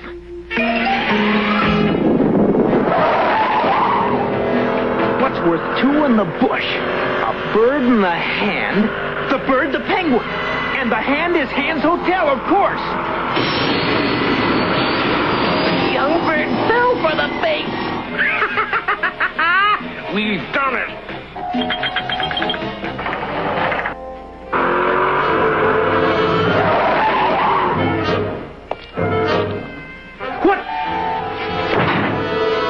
Two in the bush?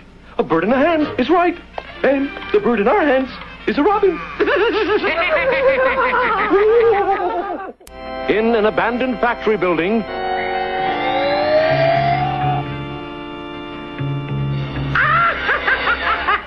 Watch this.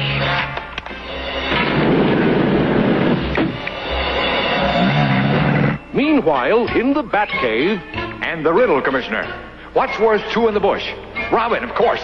I'd better find him fast. Holy crocodiles! Wait, Boy Wonder. Maybe this light will help you.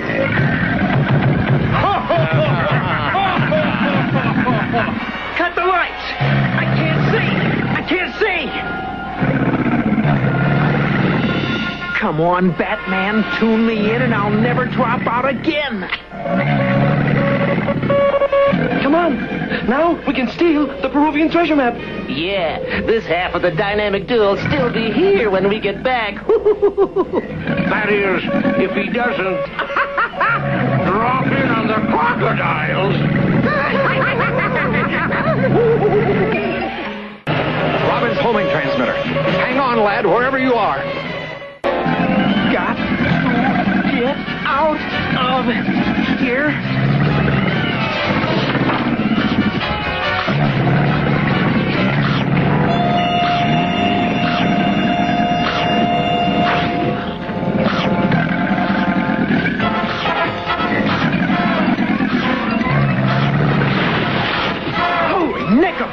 One more second and. There's nobody here but us crocodiles. Who? Oh, Robin. Thank goodness you're all right. Thanks to Batman. You were very foolish, chum. Do you realize you fell for a villainous plot to break us up? I do now, Batman. I, I'm sorry. Together again? You bet. At this moment, three familiar figures slink through the shadows and sneakily approach the side door of the Peruvian ambassador's mansion.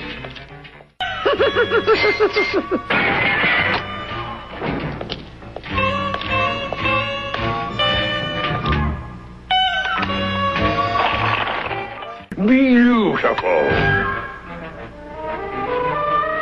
Just to be sure, we all stick together on this. We'll each take a piece of the map. One piece for you, one for you, and one for what?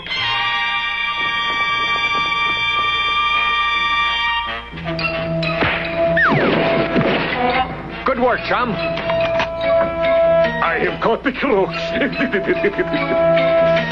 Wait, this is Batman. You let the real crooks get away. Oh, an honest mistake. But we'll get the map back for you, sir, the same way they tried to steal it by breaking up their team. Let's start with the penguin. Hello, Riddler. The dynamic dodos are on television right now, if you care to look. I feel sorry for the penguin because the other two will no doubt cut the evil bird out of the treasure. Is that so? Oh, no. I think Penguin is too smart. The Riddler and Joker aren't much on brains. Nonsense. I'll bet the Riddler has a plan right now to cut out the Joker. well, Don't move. Just hand over the other parts of the map. Get lost, Bird Brain. When you get through that door, you were sprayed with knockout gas. Don't put me on you, you. Good night. Now, we just have to split two ways. correction. One way. You were sprayed too.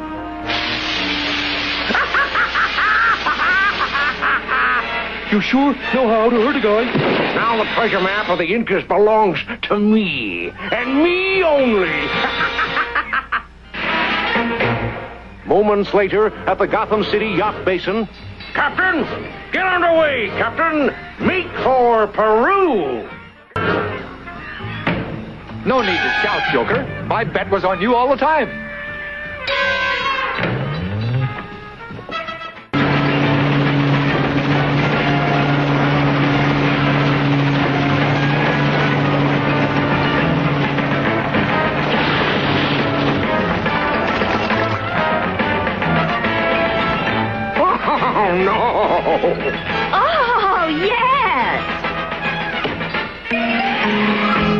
Congratulations, dynamic duo. And of course, you too, Batgirl. You've outdone yourselves this time. Teamwork, Commissioner. That's what does it. You can't beat it. Okay, now I have my literature recommendation. And I'm a little, you know, I enjoyed this book that I'm about to re- uh, recommend, but there were some crazy parts that made me super upset. Uh, this is called Tess of the D'Urbervilles by Thomas Hardy. Somebody asked me what, well, I asked, you know, have you ever read Tess of the D'Urbervilles? And she said, no, what is it about? And then I summarized it within two minutes, and I'm wondering if I perhaps should summarize it in two minutes uh, right now. So Tess of the D'Urbervilles starts off with a pastor coming up to the father of Tess and telling him that he is descended from the famous Line because he's actually a Durbeyfield. So he's a bit of a drunkard. He goes home, and then the mother gets these crazy ideas that they should visit some distant relatives, D'Urbervilles, and try to get some sort of connection, and hopefully that this will benefit them financially, and maybe Tess will also be married. So Tess doesn't want to do this, but in the end, she decides that she will go up there.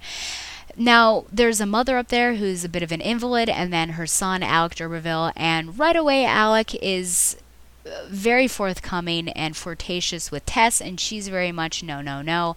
Unfortunately, Tess is later raped by Alec, and he goes off and uh, makes it seem as if he didn't rape her, that you know she she asked for it. She becomes pregnant later on. The the child died and of course living in a small town this is i mean just a bad stigma. So she goes elsewhere and goes to a farm and becomes a milkmaid. And there there's a guy named angel clare who is the son of another pastor and the father wanted all of his sons to continue to become clergymen but angel is one that decided he wanted to be a farmer. So here he is on this milk farm. They fall in love but he, when he asks her to marry him, she says no repeatedly because she just doesn't feel like she's good enough for him, obviously having the stain on the past. Finally, she relents. They get married, and the eve before the marriage, she says, There's something you've got to know about. And she's tried multiple times actually to tell him about this. And he says, You know, wait until after we're married, and then we'll both let, you know, loose of our sins and everything. So the they get married, and I guess the, the day of the wedding, they come, you know, to their little cabin for their honeymoon. And he decides he's going to let her know about his sins first, and then, you know, she can. And he tells her about this 48 hour period where he had a dalliance with an old older woman. And she forgives him, Tess forgives him, and is very excited, obviously, because of what happened to her. And she goes on to tell her what happens, and he is upset, which is super frustrating because she forgave him. He is upset, says, You are a completely different person than I married. He decides to leave her, goes off to become a farmer in Brazil, and actually gets pretty sick, but he doesn't die.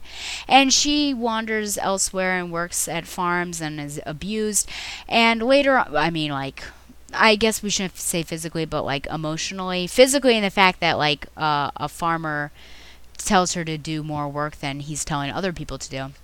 While she's working at this farm, doing hay and, and things like that, uh, Alec D'Urberville returns and apparently he's decided to become a clergyman but when he sees tess he falls into his old lifestyle tries to get her to marry him tess's parents become ill her father dies and then the mother becomes healthy again, they decide to leave and go elsewhere. Alec finds them, uses uh, the family as a means to get Tess to marry him, just saying that I can provide. And she's finally relents. Uh, it, it's, I mean, she keeps saying no and no and no, but then he uses that, and, and also just her desperation that Angel doesn't, he's not writing her, he's not coming back. So it seems like that that marriage is over. She ends up going away with D'Urberville. Angel comes back pretty sickly. He recovers. He goes on a search for Tess. He ends up finding Tess, and well, Tess is living with and I guess kind of married to Alec D'Urberville, and she cries and says, "You're too late. You're too late." She goes upstairs and is pretty angry because, of course, Alec lied to her and saying that you know Angel's never going to come back. The, here's where it gets crazy. In the last the last 15 pages, Tess stabs and kills Alec D'Urberville, runs out, finds Angel before he goes, confesses that yes, I've killed Alec D'Urberville. Angel believes that she's just in hysterics and it's like a metaphorical killing. They run off. They spend some time together. They go to Stonehenge, and at Stonehenge, before she falls asleep, she says, uh, "You know, they're they're gonna come and get me, but please promise me that you will go and get my um, younger sister and that you will marry her and take care of her. The police come, they get her, and then the last scene is Angel and Tessa's sister walking up a hill, and then a black flag is raised over a town that they're looking down on, meaning Tess has uh, been executed. So that is of the D'Urbervilles in two minutes. It may have been longer than two minutes. But let me tell you, you know, it's super frustrating because I really like Tess. I'm like, yes, Tess, because I love Jane Eyre. And I thought, yes, Tess is sticking to her gun. She's saying no, no, no. The rape happens, and the way it's portrayed, you can, it's distinctly a rape. But afterwards, it's just, it's really hard. It messes with your mind because of how Alec plays off of it um, and because of how Tess plays off of it. That um, it's almost blamed on her and just that you know she's responsible for it and there was some consent but there obviously was not all of her hardships all of these things that like happened to her and is blamed on her but she has I mean, she should take no blame. The fact that Angel had a relationship with an older lady and she she forgives him, but he will not forgive Tess is ridiculous. And you know, good riddance to that. You know, she had a moment of happiness, but that doesn't happen at all. And then just the, the last 15 pages when you know you are so sympathetic to Tess, and then she kills Alec, and then I just want to strangle Tess because what in the world are you doing? You should have just ran out with Angel. So. I, you know, it was entertaining. I read it really quickly because I was entertained and, and I liked Tess, but, you know, I'm sorry, I guess spoilers, but yeah, that's how it all turns out, and it, it was just insane at the end. Um, it's funny because when I posted on Facebook that I just read it and I wanted to strangle Tess and things like that, people said that these are some of the, the most depressing novels they've they've read by Hardy, and, and some say Hardy's best novels are to read the end and then go to the beginning. um, so who knows? Maybe it starts out depressing and then ends. But you know, give it a shot, uh, unless you just feel satisfied, because I just uh, summarized that entire thing. I also recommend, you know, I went to New York and uh, man, I had two whirlwind New York trips. One was I stayed up 36 hours because I went up to see a musical, Bridges of Madison County, starring Kelli O'Hara and Steven Pasquale. And I have to say, Kelli O'Hara is one of my favorite, if not my favorite, Broadway actresses. So I was very blessed to do that. But yeah, we just went up there, saw it, came back down, and I went to work the next day. Uh, so I was up for 36 hours straight, and I was pretty lucid, which is funny. But it was so worth it because it was closing it was just so, it's such an emotional and beautiful ride. And then I saw my regular New York trip at the end of the school year every year. I saw Of Mice and Men with James Franco and Chris O'Dowd. And O'Dowd was certainly, I think, the one to watch. Just his portrayal of Lennie is is great and uh, very impactful. And and I think uh, Franco does a good job as George, but um, I think he leaves a little bit to be desired. And, and you can't rely on your star power. I think you got to bring a little bit more to it. But uh, it was it was great, and I'm glad that I got to see that. So I guess sorry, that was all to say that uh, I've been reading some plays as well, and Doubt was a great play by John Patrick Shanley, and I read Inherit the Wind by Jerome Lawrence and Robert Edwin Lee, and now I am reading Who's Afraid of Virginia Woolf by Edward Albee, uh, which is woo, pretty crazy. Uh, so yeah, I I definitely recommend if not books, start reading plays too. Just just start getting into that, uh, especially if you're if you're into theater. Well, send any questions or comments to backroadoracle at gmail.com. Um, send any questions specifically about uh, Barbara Kesel or to Barbara Kesel to me. And also, if you cannot make it to, you, you don't believe you can make it to the call-in show about Killing Joke, why don't you send questions or comments to me uh, about that as well? So at least we can get you on in some way. Like the show on Facebook or follow it on Twitter at Backroad to Oracle, and like the Batman Universe on Facebook as well. Once again, thanks to Mile High Comics and Tweaked Audio for sponsoring to Oracle, the Barbara Gordon podcast. Thanks also to BatmanYTB.com, that's Batman Yesterday, Today, and Beyond, for the episode summary for It Takes Two to Make a Team. And, well, that's our show. So, uh, yes, I guess look forward to an interview soon and the Killing Joke call in. And San Diego is on the horizon, which is scary. Scary but exciting. Well, until next time, fly on, Babs lovers. Just plain Barbara Gordon, masquerading for a lark as she rides into the night on her special Batgirl cycle. Who knows? Is the dynamic duo destined to become the triumphant trio? Only time will tell us more about this dazzling daredevil. Ah, I love a happy ending, don't you?